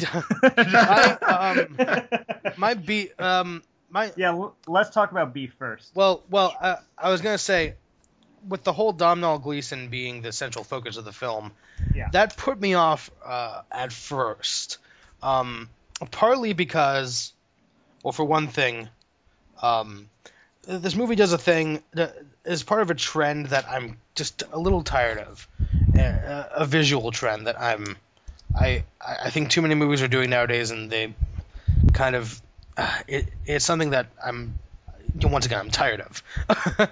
um, it's the whole like social media thing where you know someone's tweeting something and it appears on screen or appears on top of their head and like that was really awesome when the first se- the first season of Sherlock did it Yeah. um uh, and now I, you know, uh, sh- all that stuff's all in Chef. You know, Chef is probably the Oh, most gosh. egregious egregious offender of that because it, I guess it's, there's a new. it's really more- over it's really over the top in that. But Yeah. I guess there's a new, more even, uh, more egregious offender, and that is men, women, and children. Oh yeah, gosh. yeah, yeah. Which we, we do have to see. Which yeah. boy, boy, that trailer. Yeah. So, but Frank, Um, yeah, no, I, no, I, I agree with you that too many movies are doing the. It's almost cute. Mhm. Yeah, yeah, it's kind of a cutesy thing, and he he uses a lot of hashtags uh, while he's doing it, which, eh, you know, it, it, it could have been more cringe-inducing, but I just, I just kind of wish that movies would get away from doing that. And also, like I said, this guy's a mediocre musician, and uh, the you know, this big opportunity just kind of falls in his lap.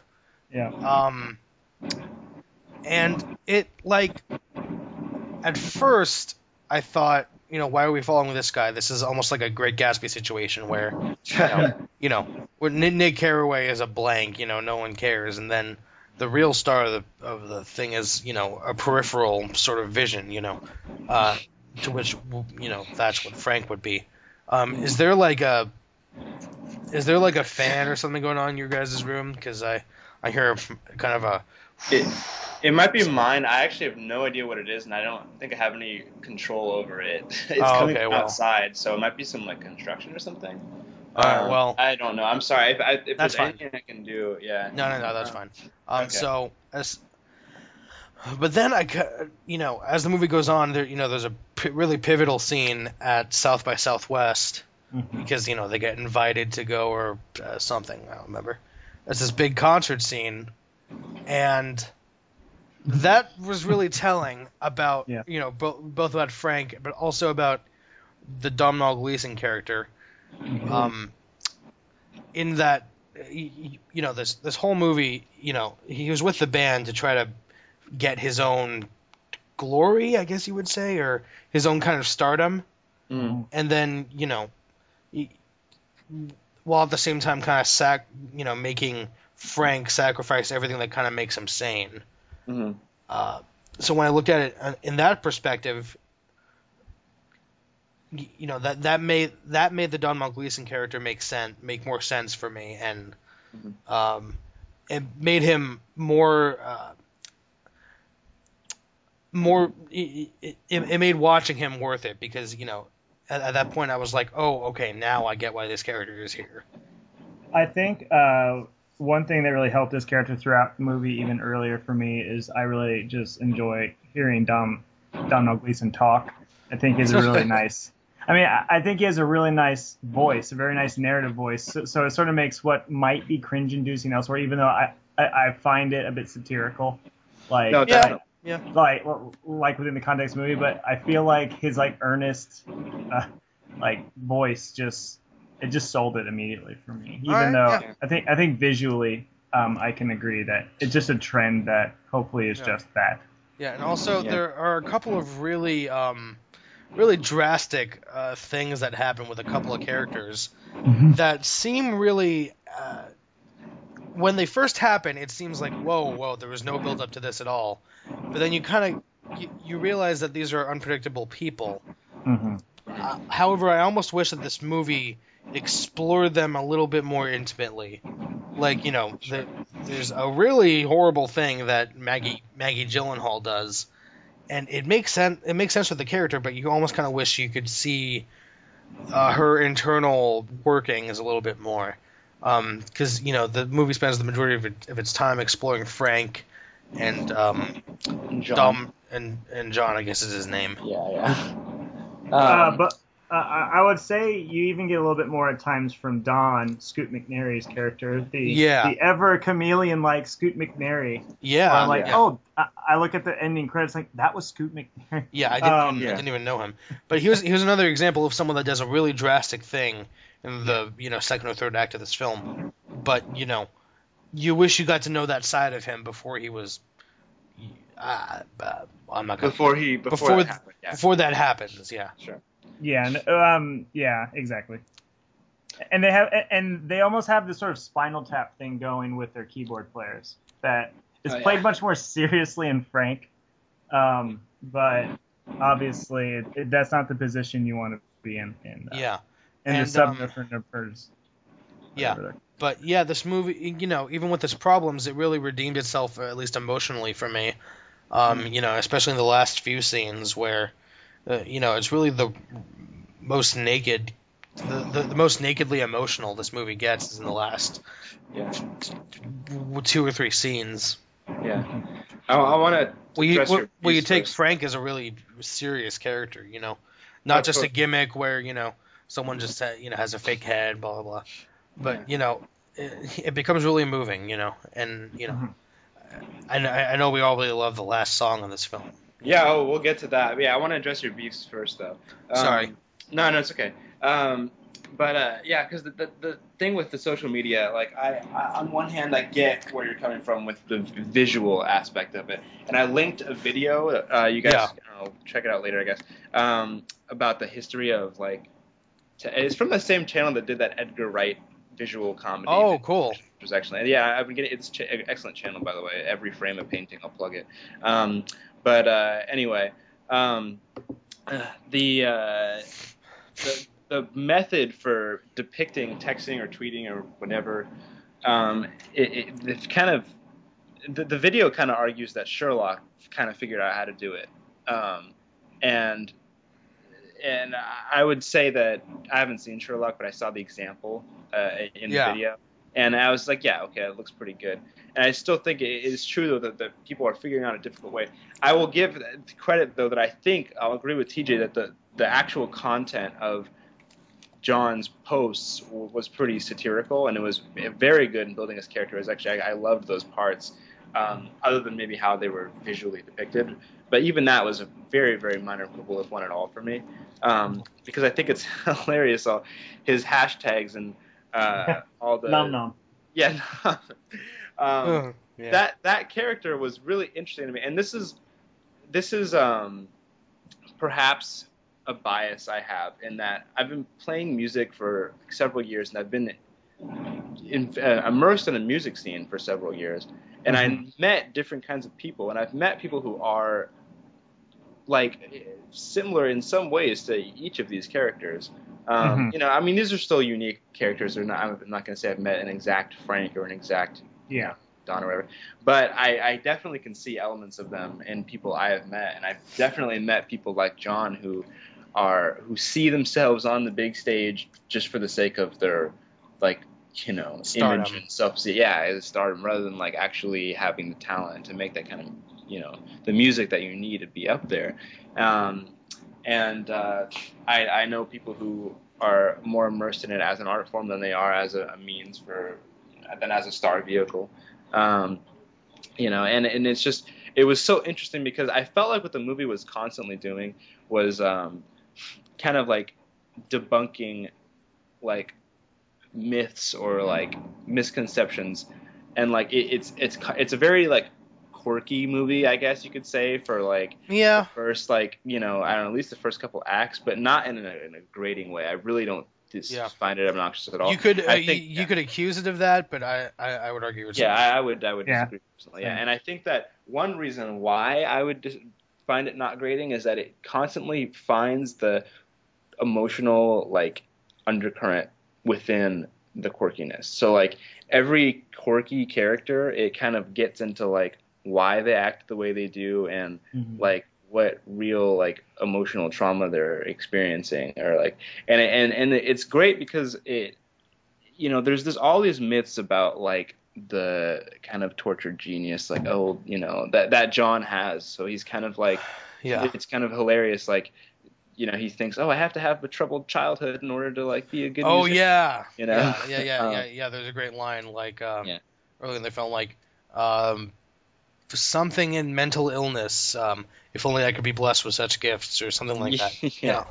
Troubled Yeah. childhood and mental illness. That's it. yeah that's what it was yeah Mhm. um, and and it kind of debunks the whole the whole like oh you need to have a tortured life in order to inspire good art and there's a scene where uh, I won't spoil the content of the scene but it, ex- essentially says like no like Frank has mental illness but that has if anything deterred him from making good music it's not it's not like that was his catalyst um, Yeah. And there's just several moments like that where it, it really like it gets really real. Like it just gets really like it really just looks a lot of things right in the face that a lot of like movies wouldn't, and a lot of like you know a lot of like quirky quote unquote movies would like put a distance between reality and like the quirkiness, but it just it really gets into the reality of it, which I think was just so great. Um, hmm. but anyway, Yeah, Um, that's a really interesting look at it. I'll Yeah. certainly, I'll certainly consider consider, you know, wa- wa- I'm gonna watch it again, you know, eventually. mm, Yeah. Um, but yeah, I'll look at those those points you made. yeah, um, We and then yeah, uh, we can all agree on the last scene. I just wanted to mention that is the music. uh, So you were gonna say we should move on, TJ? No, no. Uh, No. There are at least two things I wanted to to mention Oh. before we did, which is Oh, Which- great. Well, then you mentioned. and you're you're bringing one of them up, so go for it.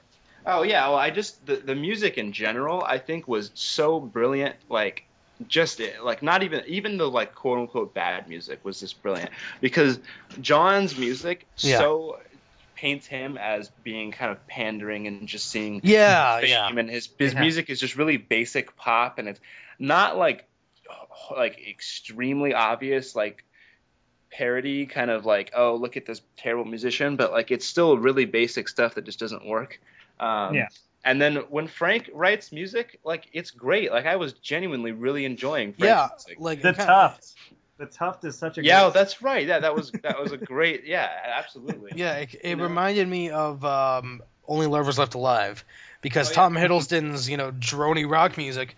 That was like me music that I was like, wow, I really want to actually hear this. yeah And it's the same with um, you know uh, Frank's music. It kind of reminded me of I mentioned this earlier, but it reminded me of uh, Flaming Lips meets Talking Heads, you know, stuff like that. Yeah, it, it was it was excellent music, and I think the Tuft definitely was a highlight. Um, and then I love you all at the end. Yes, was oh, yeah. just oh gosh, it's like honestly one of my favorite songs of the year at this point. Period. Outside of even cinema, I mean, it's just excellent, and it was just such an emotionally uplifting moment. And I, I'm not understating this when I think it actually might be my favorite film ending. or If not my favorite film ending of the year, it's at least in my top like five. I mean, I mean we have a we have a pretty great year where we have Boyhood's ending, we have Snowpiercer's ending. So I, I shouldn't necessarily go ahead and say that it's definitely my favorite, but it's it's certainly. Yeah, the yeah, yeah. No, sorry. What would you say?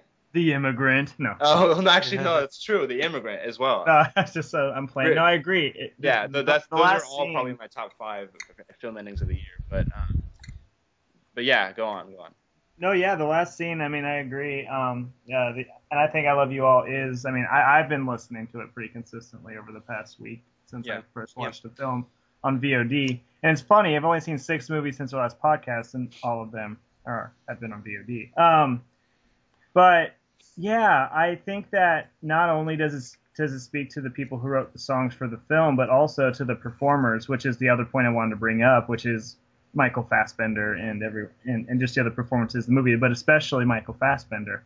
Um, th- this guy is showing. He's, I mean, he always sort of plays a, a charismatic but slightly off-putting character in a lot of his films, where he he's sort of magnetic, but also you can tell there's something sort of dark about him, and and, and at least most of his movies, I, I think that that's sort of what he is going for. Sure. And but this is such a different version of that because yeah, when he wears the mask, he is so animated and free to just move about and not because because no one can see your facial expressions and that's sort of like the number one tool for an actor.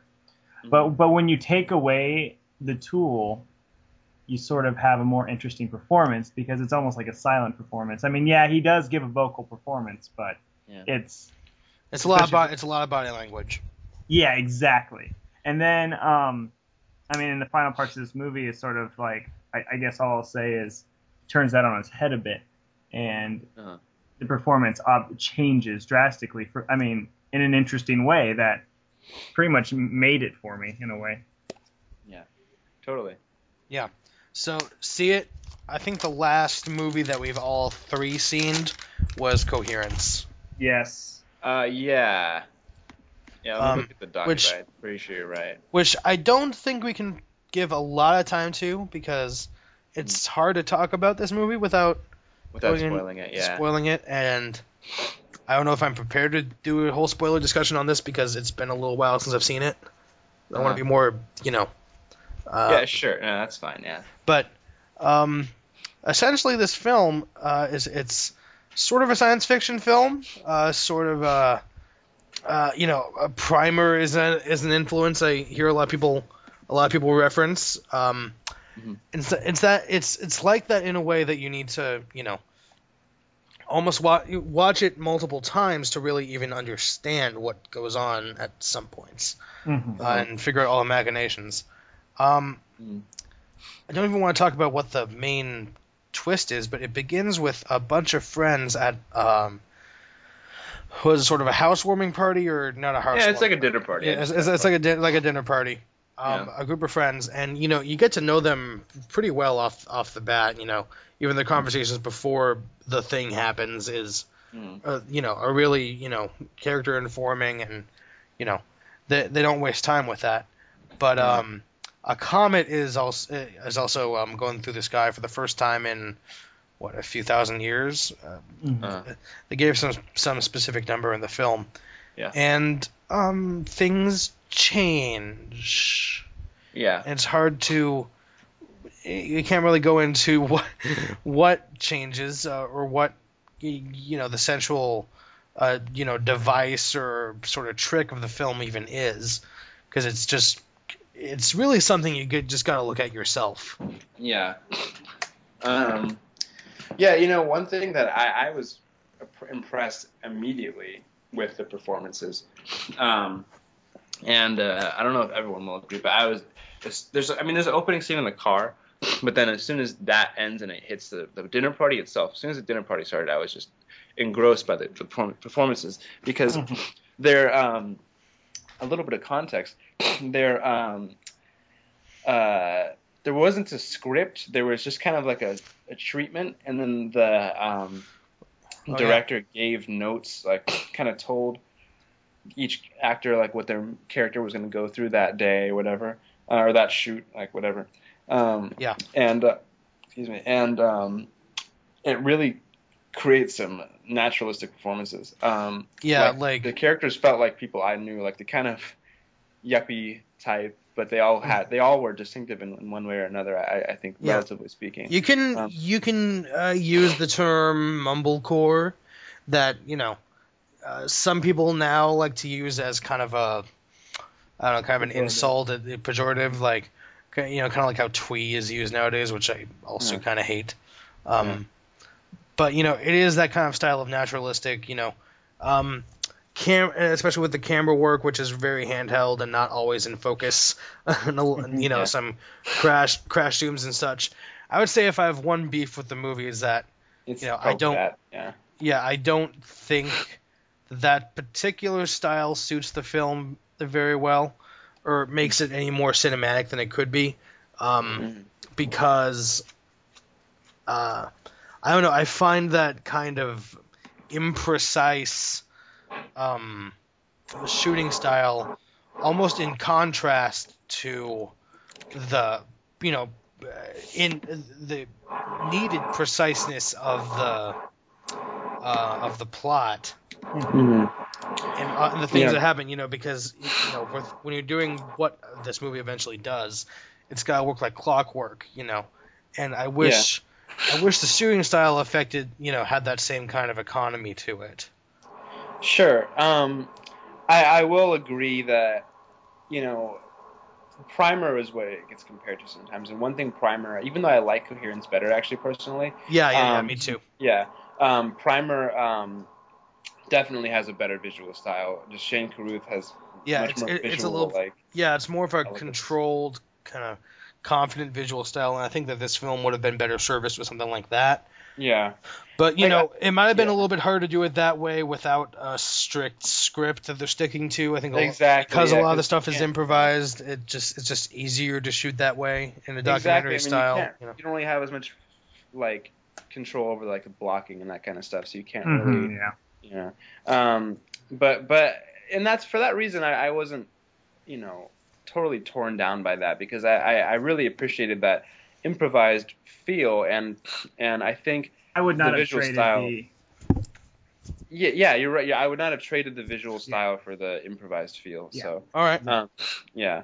Um, but anyway, yeah, the performances though, it, it even just in the early scene before the conceit even introduces itself, um, the characters kind of build themselves in in really kind of hilarious ways. I think the whole bit with the ketamine was pretty funny. And there's that one guy Oh yeah. um, who was consistently making me laugh. Uh, forgot his name, but he was in Buffy the Vampire Slayer apparently. Yeah, Um, yeah. yeah. He was uh, the, the the guy who drinks. Yeah, yeah, yeah. Um, but uh, anyway, yeah. So, so yeah. I mean, it, that aspect of the It's hard. It's it is hard to talk about the the because we haven't even really said it. There's basically yeah. There's basically a, a high concept, you know, science fiction element that introduces itself.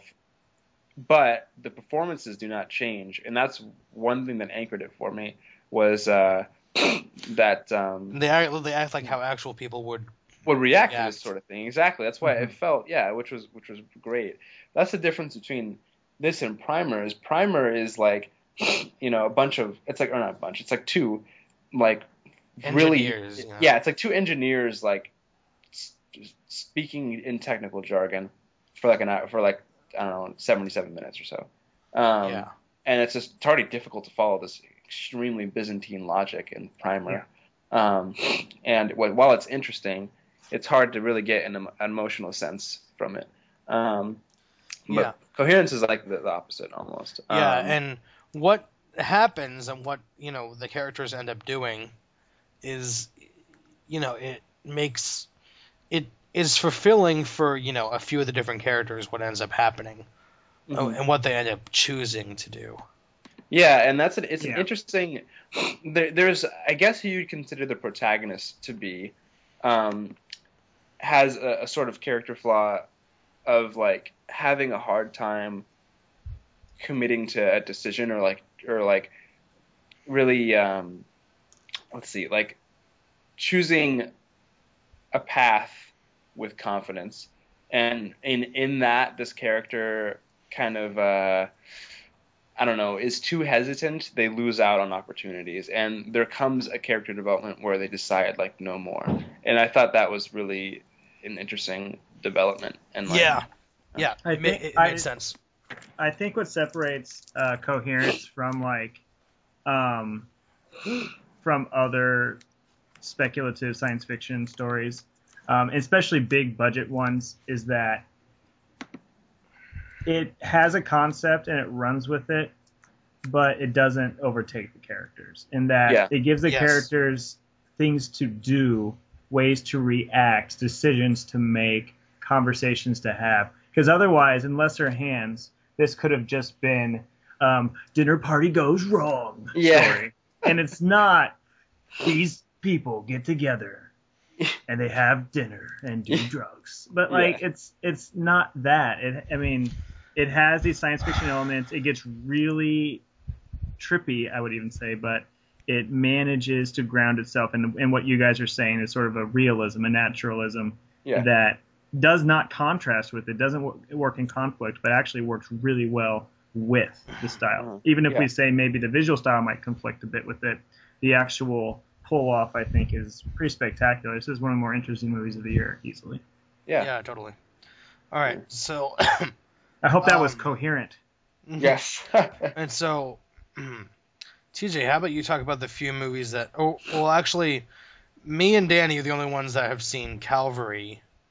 uh huh. That's true. And then we can we don't have to spend a ton of time on that. Yeah. And then um, how about we do that? How about you guys spend five minutes on Calvary, and I'll spend five minutes quickly suggesting all. I, I liked every movie I saw, throwing them out Okay, there great. for recommendations, and then we Yeah. can do DVDs. Um, I, some- I I have a few. I have a few I can go through. Right. Um. Yeah. How about I go through a few of them right? A few of my own that I've seen right now. yeah, Um, just, just okay, quickly so- recommend and Yeah. and- or Uh, not. all right. So I s- all right. So I saw. What did I see? I I saw the I saw the drop last night. That's the most recent film that, that has come out. I I really dug it. We're going to talk about it a little bit more after uh, after you both see it. Um, but uh, is it's already it's already one of my favorite movies of the year. It's really tense, really like almost scary in a way. Um, the the last scene kind of blew it a little bit for me, but that's fine. I, you know, it, it dropped it down a little bit for me. It really would have been in like my top ten favorite movies of the year if that last scene was not there. And I can't talk about why, but um, Yeah, I guess I'll see it it's uh, it's a really great movie. It you know it doesn't reinvent the whole gangster movie wheel, but it's a great wheel, and you know Mhm. it does all of its genre conventions right, and you know Mhm. it, it, it, it does justice to them. and It does does does justice of the great talent that's in the movie. You know, it's the final James Gandolfini performance, and you know his performance. You, you can't help but think of Tony Soprano. You know, Mhm. that's because he, because he's doing that same kind of voice. You know, um, but you know, you know the characters are different, and uh, you know it's just it's, it's just nice to see him do that kind of thing one more time. Uh, yeah. and he and he is always really great to he's always been really great to watch. And Yeah. Tom and Tom Hardy, you know, he he's just one of the great actors of our generation. I mean, he can do so much, and he just Yeah. becomes completely different people. And th- his character his character arc is he's one of my favorite is li- seriously one of my favorite characters I've seen in the movie this year, and I can't even explain why yet until you guys Yeah. see it. You know. Um, Yeah, I'm excited. yeah, so the the drop is is really great. Um, I also saw What If. It's not really in theaters anymore, but I'll talk about it anyway. Um, sort of a romantic comedy starring Daniel Radcliffe Okay. and um, Zoe Kazan. And uh, one of the one of the reasons I was lo- actually kind of looking forward to it is because it was directed by. Um, hold up one sec. No, wait. Okay, I'm looking it up online, and It was it's- Michael Dowse or Dowse. yeah, and it's um, th- it, and it's uh, it's Canadian and UK title, or not UK. Its original Canadian title is uh the F word, which is a much more interesting title than What If, because What If doesn't even make sense. But but but even then, it was you know directed by Michael Dowse, and he directed uh, Goon, which is seriously one of my favorite comedies of the last five years Hmm. or so. So that made me that made me excited, and I, I, I, I gotta tell you, I was rooting for this movie for the most part. You know, uh, you know the the dialogue is not you know while not being quite as just filthy as the dialogue in Goon, it's it still has that same kind of quick wit to it, um, you know, and you know, kind of semi raunchy humor, uh, but you know, the, it, it's pulled off pretty well. It's plenty funny throughout, especially uh, especially Adam Driver, who is is one of my favorite people right now, just in general. Yeah. Um, oh, yeah, and um, and he, but uh, here here's the thing: in the last act, you know, for a man- romantic comedy like this, you know, if you're gonna enjoy one, you're gonna have to deal with deal with some conceit and some uh, kind of contrivances. It's just the nature of the genre. But there's a point that you know, if a movie reaches or surpasses, then I'm just kind of out you know. And this movie, you know, reaches a point where it does one of the characters does something that's both cliched and just absurd and just a really just dumb decision that and and it really took me out of the movie. And then the movie kind of uh, starts to redeem itself uh, with one scene that would have been a perfect way to end the movie with, you know, enough sort of validation, but it doesn't go overboard. Um, you know, uh, but then it continues and goes on for another five minutes or so, and it's just like the most, the ultimate like, um, like guarantee of closure. You know, like Uh, yeah, like, yeah, like like they couldn't dare leave anything hanging. You know, by the end of this movie, they had to have total closure for everyone, just so everyone could be okay. Yeah. and um, yeah, that uh, that that kind of left a bad taste in my mouth by the time it ended. So Mhm. you know, I liked it. Uh, I would have liked it more if the third act didn't blow it for me, but third act Mm. kind of blew it for me. So, Yeah. but you know, uh, check it out once on DVD. It's it's definitely a good. It, it's a nice date movie too. You know. Um, yeah. let's see. I know there's at least uh, okay. I'll, I'll just quickly go through Sin City. It's already out Yeah. of theaters. Uh, one of the worst movies of the year. Yeah. And. I'm I'm pre I'm predisposed to like sort of a pulpy, campy, Mhm. Uh, you know, uh, uh, just sleazy crime, you know, comic booky crime movie, you know, sort of an exploitation type type neo noir type of thing. Uh, this movie does has all the ingredients to make a fun movie like that, and just squanders all of it. So don't see it. I'm sure you haven't because it bombed. And then uh, I saw the trip to Italy, which I mostly liked, but the more I'm thinking about it, the more the more the more I realized I was a little bit bored during it because Mhm. you know there's some amazingly funny bits. Like in the first The Trip, um, there's this whole routine about you know uh, where uh, Steve Coogan and Robert Brydon do dueling Michael Caine impersonations, and they bring that back in this film, but instead. You know, instead of just Michael Caine, they go through the entire cast of The Dark Knight Rises, and th- the, they're like I've, I've had enough of Bane impersonations over the last two years. I've heard enough of them. They're just not even funny to me anymore. But the way they do it in this film, like I I, I, I was almost crying. I was laughing so hard. And there's there's a few other moments that are, just match that kind of golden quality of laughs. Mhm. And then you know when it tries to be kind of melancholy is when it loses me a little bit because I I don't know just part of me just isn't buying it. I, I'm not really sure what it is, but uh, you know that's another one where if it's on you, you, you know if it's on TV or it's if it's on DVD, I recommend renting it or you Mhm. know spending some time watching it. And that's I, it. I, I have a question about that film. Um, so my girlfriend works at a theater that is showing it, and she keeps telling me Yeah. that people, I guess old people presumably, are walking out of the film and asking for refunds. Probably, Is there anything that could like a, that would uniformly? Well, it's rated. them? It's rated R, and there's there's not nice language, I guess. Hmm. Um, that I, I mean, uh, if you're one of those old people that don't like to hear, doesn't like to hear the bad language, then yeah. uh, most movies probably aren't for you. But I guess this Yeah, one, I guess this one isn't either. Just uh, like Yeah. what if probably isn't for you either you know i'm sure if, i'm sure if they old people walked into what if because the you know if you only see the trailer for the trip to italy it, you don't even know who R- steve coogan is which i'm willing to guess a lot of people don't. A lot a, a lot of old people that's what i meant to say. A lot of Mm. old people don't. Then i can understand where it, it almost seems like a you, you know old people restaurant movies you know like the hundred the hundred foot journey with british people you know. Are you telling me not every old person in the country saw Philomania last year? Phil- Philomania? That's that's what Leonardo DiCaprio called it. Sorry. Really? Wow. Oh no, he had it introduced at the Golden Globes. He goes, the award goes to Philomania. Okay. All right. Oh, Um, dear. but anyways, yeah. Um, th- that's the last of the movies I've seen alone. And Yeah.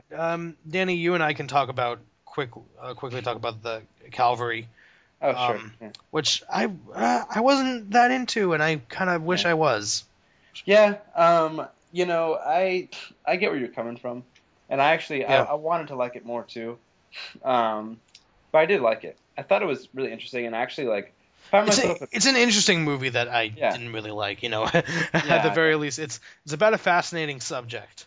yeah, and and it, it's one of those I admired a little more after I read more about it afterward because I was like, wow, you know, this really was pretty ambitious. Like it, the whole um, well, the the premise is it, the opening scene.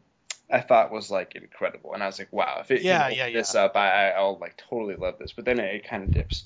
But the opening scene, it's um, Brendan Gleeson, is a priest, and he's in uh, confession, and someone's confessing to him that they were molested by a priest when they were young, and now they're going to kind of take revenge on the church by killing a good priest and not a bad one. Uh, so Brendan Gleeson is the good priest. is the good priest, yeah. So they're like, meet me at the beach on Sunday, and I'll kill you. Um, Um, basically. and this um, is basically the last the week before Yeah, so it just goes through all happens. the seven days, and it basically also kind of goes through the seven deadly sins. I think like it kind of Yeah, uh, I didn't really, I, I, I didn't get a lot of that. You know, like Yeah. that's when it gets all conceptual like that. yeah, that's you know, the problem. characters. Kind of is it is it is arguably kind of contrived because it sort of it sort of puts Brendan Gleeson through these like trials. Like he has to meet all these sinners within his little community and try to help them, even though they resist him so much. Um, Yeah. and uh, some of those characters are just a little hard to, to, to Oh my stomach. There was one that was like all like, oh, I know what you're talking about. what was he like singing or something? You mean the the like gay male prostitute one? That that guy. Oh my Yeah, God, I that- was that- there's just- Yeah, he just that, I don't know. He was a really unfucking bearable. Like Yeah. I'm sorry, I don't want to make a huge deal out of that, but boy, did I boy did I hate that character. I understand where you're coming. Yeah, I mean, I wasn't a big fan of that character either, but some of them were really interesting. Um, I just I like the that- daughter. I like the daughter a lot. Yeah, the daughter some was my, interesting. My favorite scenes were between him and her. You know, Yeah, here's the thing, like, you know, even though this is a movie I'm not into, I at least was interested in watching it because, um, well, Brendan Gleeson, he's one of my favorite actors. and he And was this- great. Like, Yeah, yeah, and he, and he was he was really he was really incredible, and um he and, and this was directed by John Michael McDonagh, who is the brother of um Michael or Martin. Martin McDonagh, Yeah. who was the director of In Bruges, which is really one of my favorite comedies of the last ten years. You can call it a comedy; it's like a black comedy. But uh, Brendan Gleeson is also in, and that's my favorite role that he's done. Mm. Um, I don't know if you've seen that film or not, but it, you know, I haven't yet, but I did same see Seven Psychopaths. Seven Psychopaths, which which I, I like. It's it's a lot of fun. It's not. It's Sounds not. like up, it's not. good. It's not up to the level of um, uh, In Bruges to me because that that's just. Yeah, I probably would Yeah. like In Bruges more myself, but I did really like Seven Psychopaths. So Yeah, yeah, same here. Yeah. Um, but yeah, like this movie has a lot of ingredients that I'm. Um, the second movie this week with Domhnall Gleeson in it, oh the, yeah, the son of Of uh, Brendan Gleeson, Brendan yeah. Gleeson. Yeah. Um, What? I mean, they're related. yeah, you didn't Yeah. know. So Bill Weasley is. Mad Eye Moody's son. yeah. That Yeah. i- he is Bill Weasley. Oh my god. Are you telling me this is this is getting this is all getting incestuous? I'm confused. Okay, I did not know that. That's interesting. Yeah, it's pretty funny. yeah, and he's also in Unbroken, the Oh, that's right. the, yeah. uh, the the Angelina Jolie film. As I'm is about- the and I'm about to get to ubiquitous that in a Jack moment O'Donnell, whenever- Yeah. oh, Uh, oh, oh, oh my god, and he's in the new and he's going to be in the new Star Wars. oh yeah. Interesting. Yeah. Uh, but anyways, um, it, it's kind of like the, the there's a good nugget of this film, but then a lot of the stuff surrounding it uh, just kind of watered all that down for me. I I don't know. Yeah. Like it's been it's been a good few weeks since I've seen it, so Yeah. I'm not the best to you know analyze it or whatever. And I'm willing to try it again. You know, I've Yeah, yeah, I, sure. I, I've come out of movies hating them, and It might be your I've the I've- counselor. yeah, Yeah. I, th- I was gonna mention that I, when I saw the counselor in the theaters, I fucking hated that movie, and then I saw the director's cut because I've heard enough enough great people that I trust saying com- having completely different interpretations, and you know, I might have just went in and accepting something, eh, no, expecting a film that it wasn't going to be, um, but then I watched. The, the director's cut and I'm like, wow, this is actually one of the best movies of 2013. I need to see it. Yeah, Yeah. Yeah, yeah. You guys really need to see it. Yeah. Um, it's a strange movie. A strange movie. And then the, the Calvary might be that way too. I might look at this movie, um, Yeah. you know, down the road and and and like it more. Who knows? But. Yeah, it's it's certainly very interesting, and uh, it has some problems, and I guess we don't need to t- talk at huge length about it. But I mean, it, I'd recommend seeing it. It's it's good, and it's it has a few, it has at least a couple really powerful scenes. I thought the ending was pretty powerful too, um, but, the, but the opening is the most powerful, I think personally. Um, so yeah, and and the performances from the main, from most of the characters are, are pretty great. Brendan Gleeson is excellent. I think Chris O'Dowd was good. I think Kelly uh, O'Reilly is that her name? Kelly Reilly. Yeah, or, yeah. yeah. Um, she was good, and Yeah, um, she, she's an she's an interesting character actress that I like. yeah, yeah, totally. So anyway, yeah, recommended. I think even Robbie, you would probably recommend at least yeah, trying it. Yeah, right? yeah, yeah. At least trying it once on DVD or something because it might not be in a lot of theaters. Well, it might be. Yeah, it's actually still in a theater right now. That the theater that you know. Um, yeah, it might, it might still yeah. be for me. So, you know, Uh, t- try it out. You know, it didn't work for me, but it might work for you. Yeah. All right. Um, See, I, I'm I'm gonna get in. yeah, yeah, yeah. t- TJ's Uh, last. four Yeah. four blurbs in five minutes. I'm gonna do it. All right. Okay. And we can talk good. about these Hmm. movies more at length next next time if like if you guys see them. Oh, yeah, But sure, I'm just yeah. gonna recommend four movies. All four I liked at, uh, at different levels. The best of the four is Startup. Mhm. Uh, It is Nice. a movie starring um oh who is it? Jack O'Donnell. Jack- Thank you, Jack O'Connell, who is also going to be in Angelina Jolie's But yeah. Unbroken. He is fantastic in this uh, British uh, prison drama that undercuts every cliche and really creates a just a fascinating character drama, family drama even. It expands past that. And the best scenes of the film involve a uh, counselor named Oliver who is taking all these uh, British prisoners through counseling. However, again, it undercuts every cliche about what you expect a counselor in a prison. Like it's just it's so good. It's a gritty movie. First 15 minutes have very little dialogue, very reminiscent of Steve McQueen's Hunger. Though some Oh, people wow. are saying it's Wow. better than Hunger, and I don't agree with Wow. I don't agree with that. Hunger is still Hunger is still my favorite Steve. Hunger is like an incredible film. Actually, exactly. My, my um, I mean, it, for me, it's between Hunger and 12 Years, but yeah, me, it's, me too, actually. But, it- I mean, like, no, like, it's not quite that good, but that is a stupid. Twelve com- years is an easy second for me. Yeah. I'll at least um, give you that. It um, it is not. I think that's, I think that that's a, it's a problematic um comparison to make only because these two films don't have to be in competition. They can sure, both. yeah, be Yeah. good. that, that's. Um, a, I actually think you're, you're right about that. But um, but, but between Jack O'Connell um, and oh, who's his dad?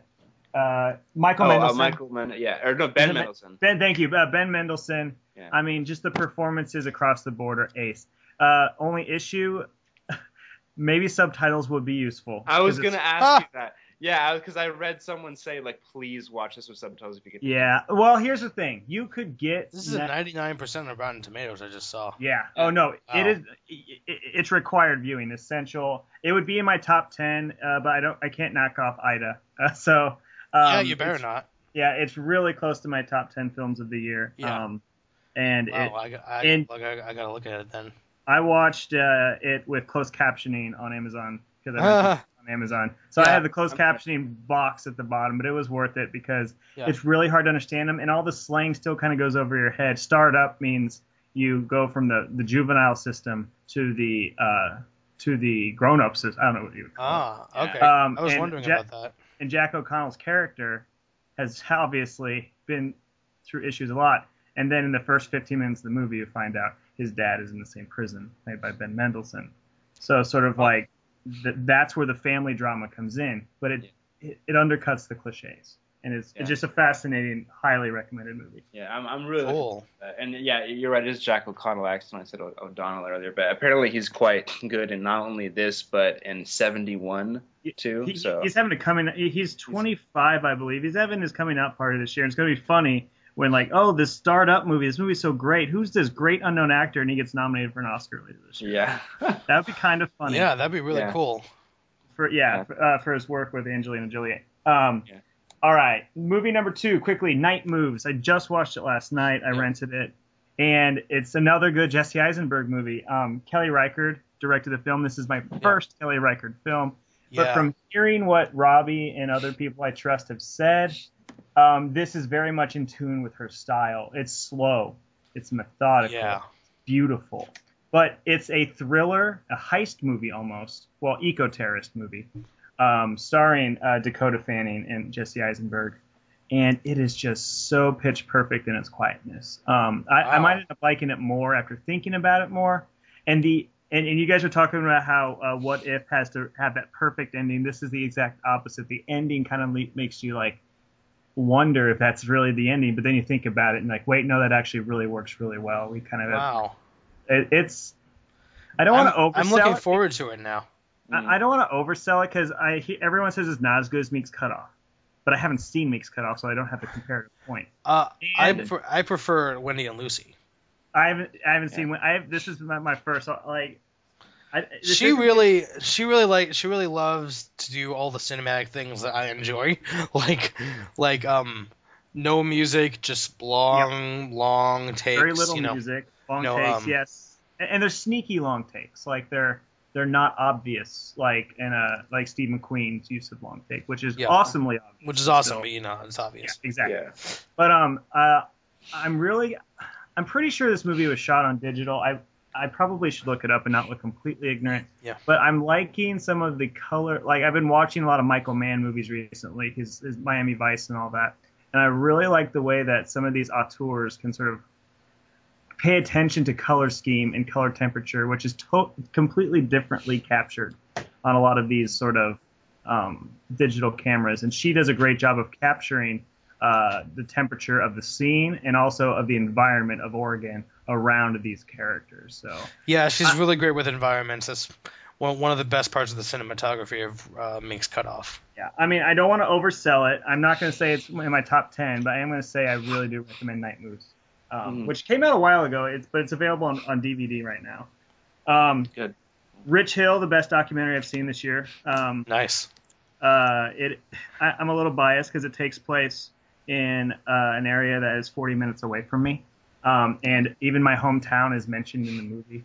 Wow. Uh, it follows three kids, all uh, rural poor. So you know that these kids don't really have much of a future, and they have so many issues when it comes to uh, parenting, when it comes to um, uh, one kid is ODD, another kid to me seems uh, uh, highly learning disabled.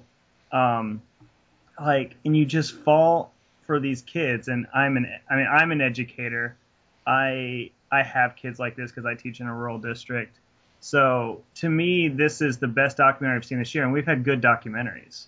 Uh, uh, Jodorowsky's Dune, Ebert's uh, film, the National movie. These are all really good um, documentaries, but this is the first one where I really fall for the characters and nonfiction storytelling.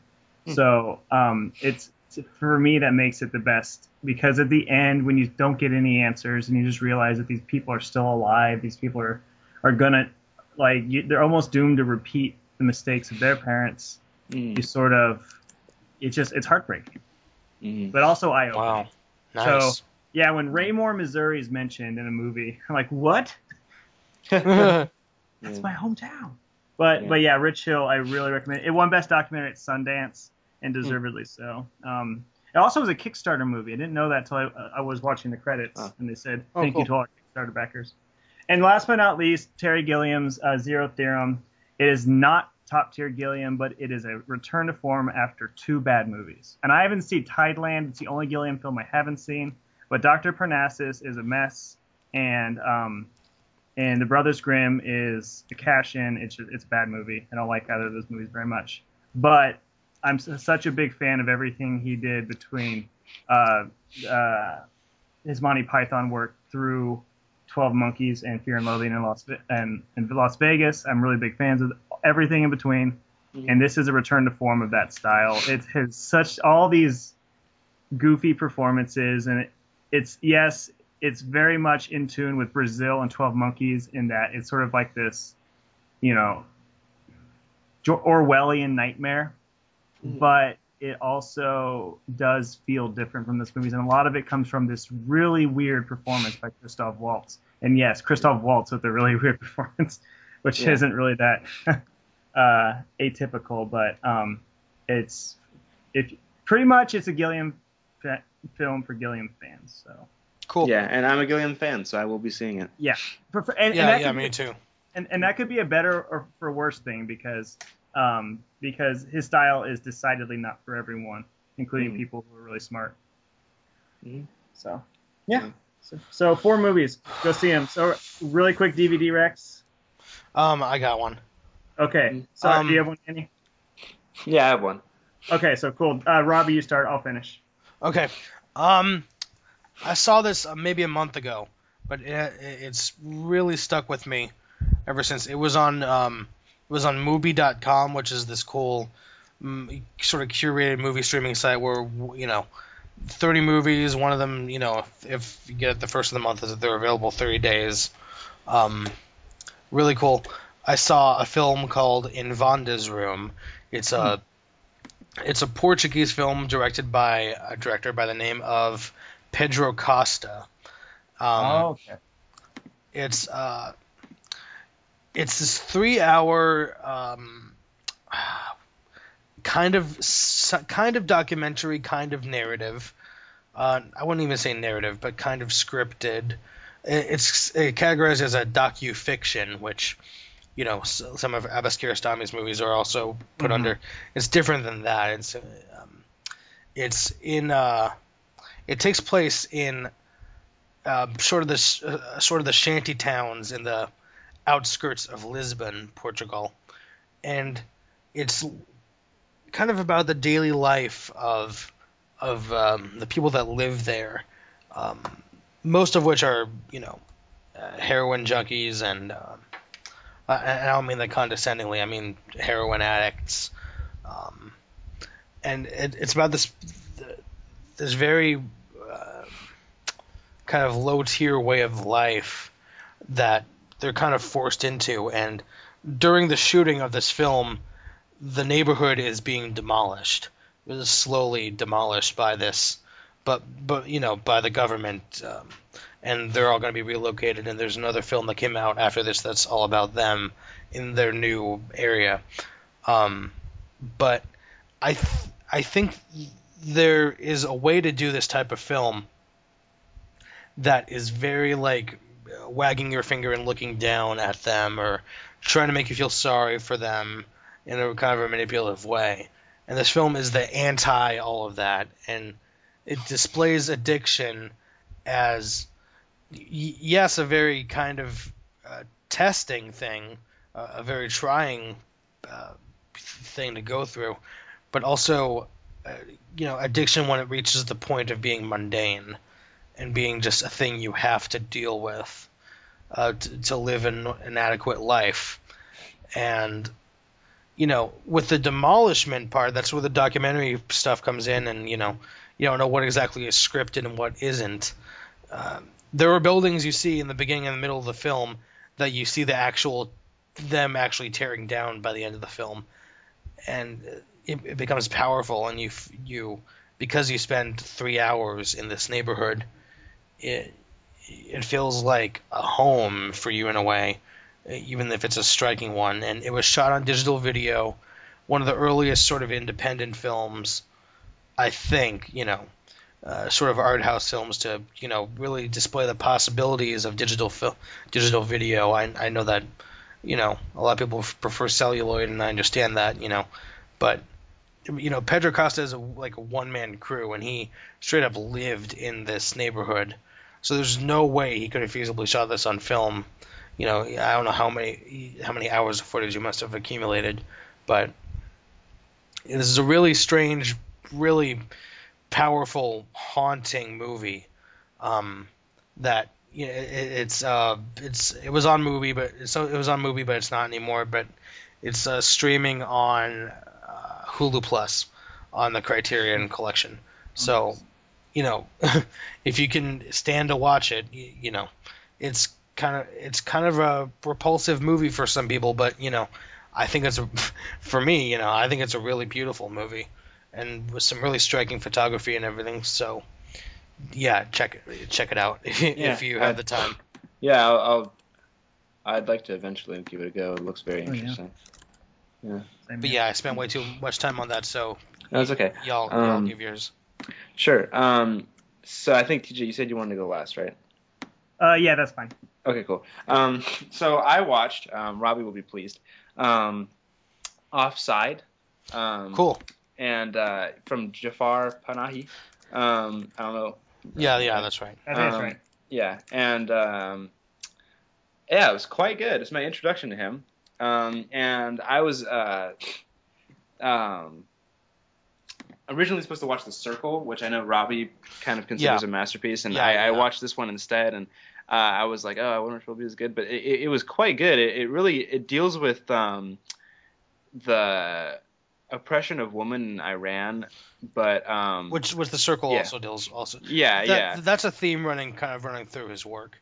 I imagine One, one of the main reasons why he is under house arrest, as Yeah, I uh, has def- been yeah, much the- publicized. exactly. Um, but it um, is pretty subtle about it. There's definitely no sermonizing, and uh, it, Yeah. it, one really great part about it is it shows how it affects everyone, not just the woman but the men too. And um, it, uh, it, it basically the, the, the premise is it, it's a bunch of uh, girls who try to sneak into a soccer game because girls are not allowed in soccer games in Iran because there's too much cussing and because the men are like wearing short shorts Yeah. and they don't want you know Well, Um, women aren't allowed to do a lot of things in Iran. Yeah. yeah so you know um, but so it's all these girls who tried to sneak in and got caught so they're in this little like caged off area being monitored by these like you know I don't know young men who are have to work this job. And it, it's great because it, it makes it clear that you know these men don't really like doing this either. And they think it's kind of dumb too. But they're like really forced to, be a part of this duty. Um, and uh, I don't know. It's it's it's I won't get too into it. Like the premise is, is, is already great. And it's it's quite funny actually um, the characters are, are, are really um, magnetic and uh, there's a lot of dis- you can distinguish the characters pretty well um, and it, it, it- really makes the the polit- like criticizes the politics artfully and subtly I think and that was really great. And it's also quite touching at points. I, I think it was just really well rounded film that really integrates its commentary uh, well like with finesse so I, I would I would definitely recommend this movie Great. Yeah, I, I can't wait to watch it. I have the DVD at home. yeah So Yeah. My recommendation is is quite different. Um, I want to be done. It's- I want to be done in five minutes. So we gotta get going. the it, it's it's uh, it's a two in one, but it's quick because it's I'm talking the same way. Is Francis Ford Coppola's Tetro and Twixt, oh two yeah of his more recent films shot digitally, and by uh, Mihai Malaimare Jr., who also shot The Master. And these are sort of like maligned movies. Um, they th- critically uh, bashed, uh, and they don't. There doesn't seem to be a lot of appreciation for Coppola's recent work. But I kind of fell for both of them, including the very campy, amazingly fun uh, Twixt, um, starring Fat Val Kilmer and uh, Elle Fanning. Um, but I, I would say they're both use cinematography in such interesting ways because Tetro is black and white digital, but also has these flashbacks that are in like a different aspect ratio and in color. With so just sort of the contrast of the two ways of shooting, and it's just it's some adventurous filmmaking. Coppola has gone back from this sort of master of the epic in making all these great films in the 70s with the first two Godfathers, The Conversation, and Apocalypse Now, and has gone back to become a young filmmaker. So one who's just willing just to, to make a movie on the cheap with some in uh, and experiment the hell out of it. It's just it, it Hmm. it's fun watching this guy do this. Tetro is more of a family drama in Argent. Uh, these guys, uh, these Americans live in Argentina, but it's still just I don't know. I recommend them both very much, even uh, even though that I would not say that they are um, critically adored. All right. totally cool All right. So we're just about out of time. Yeah. Thank y'all for listening. Um, be sure to read all of our shit at speakerscreens.tumblr.com. Uh, write us a nice review on iTunes because that helps with our placement. Our, we are speakers slash slash screens on iTunes and any other podcasting place that you find us. Um, thank you very much for watching, and we'll see you next time. Bye bye. Bye Bye.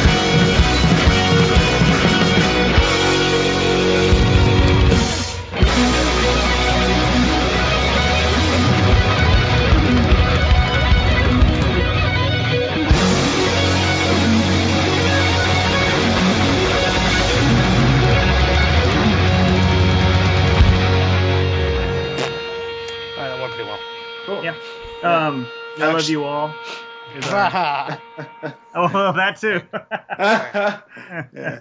All right, uh, I gotta get going. So, all right, It's guys. good. bye bye. I will see you. All right. Talk to you guys. Bye. Bye bye.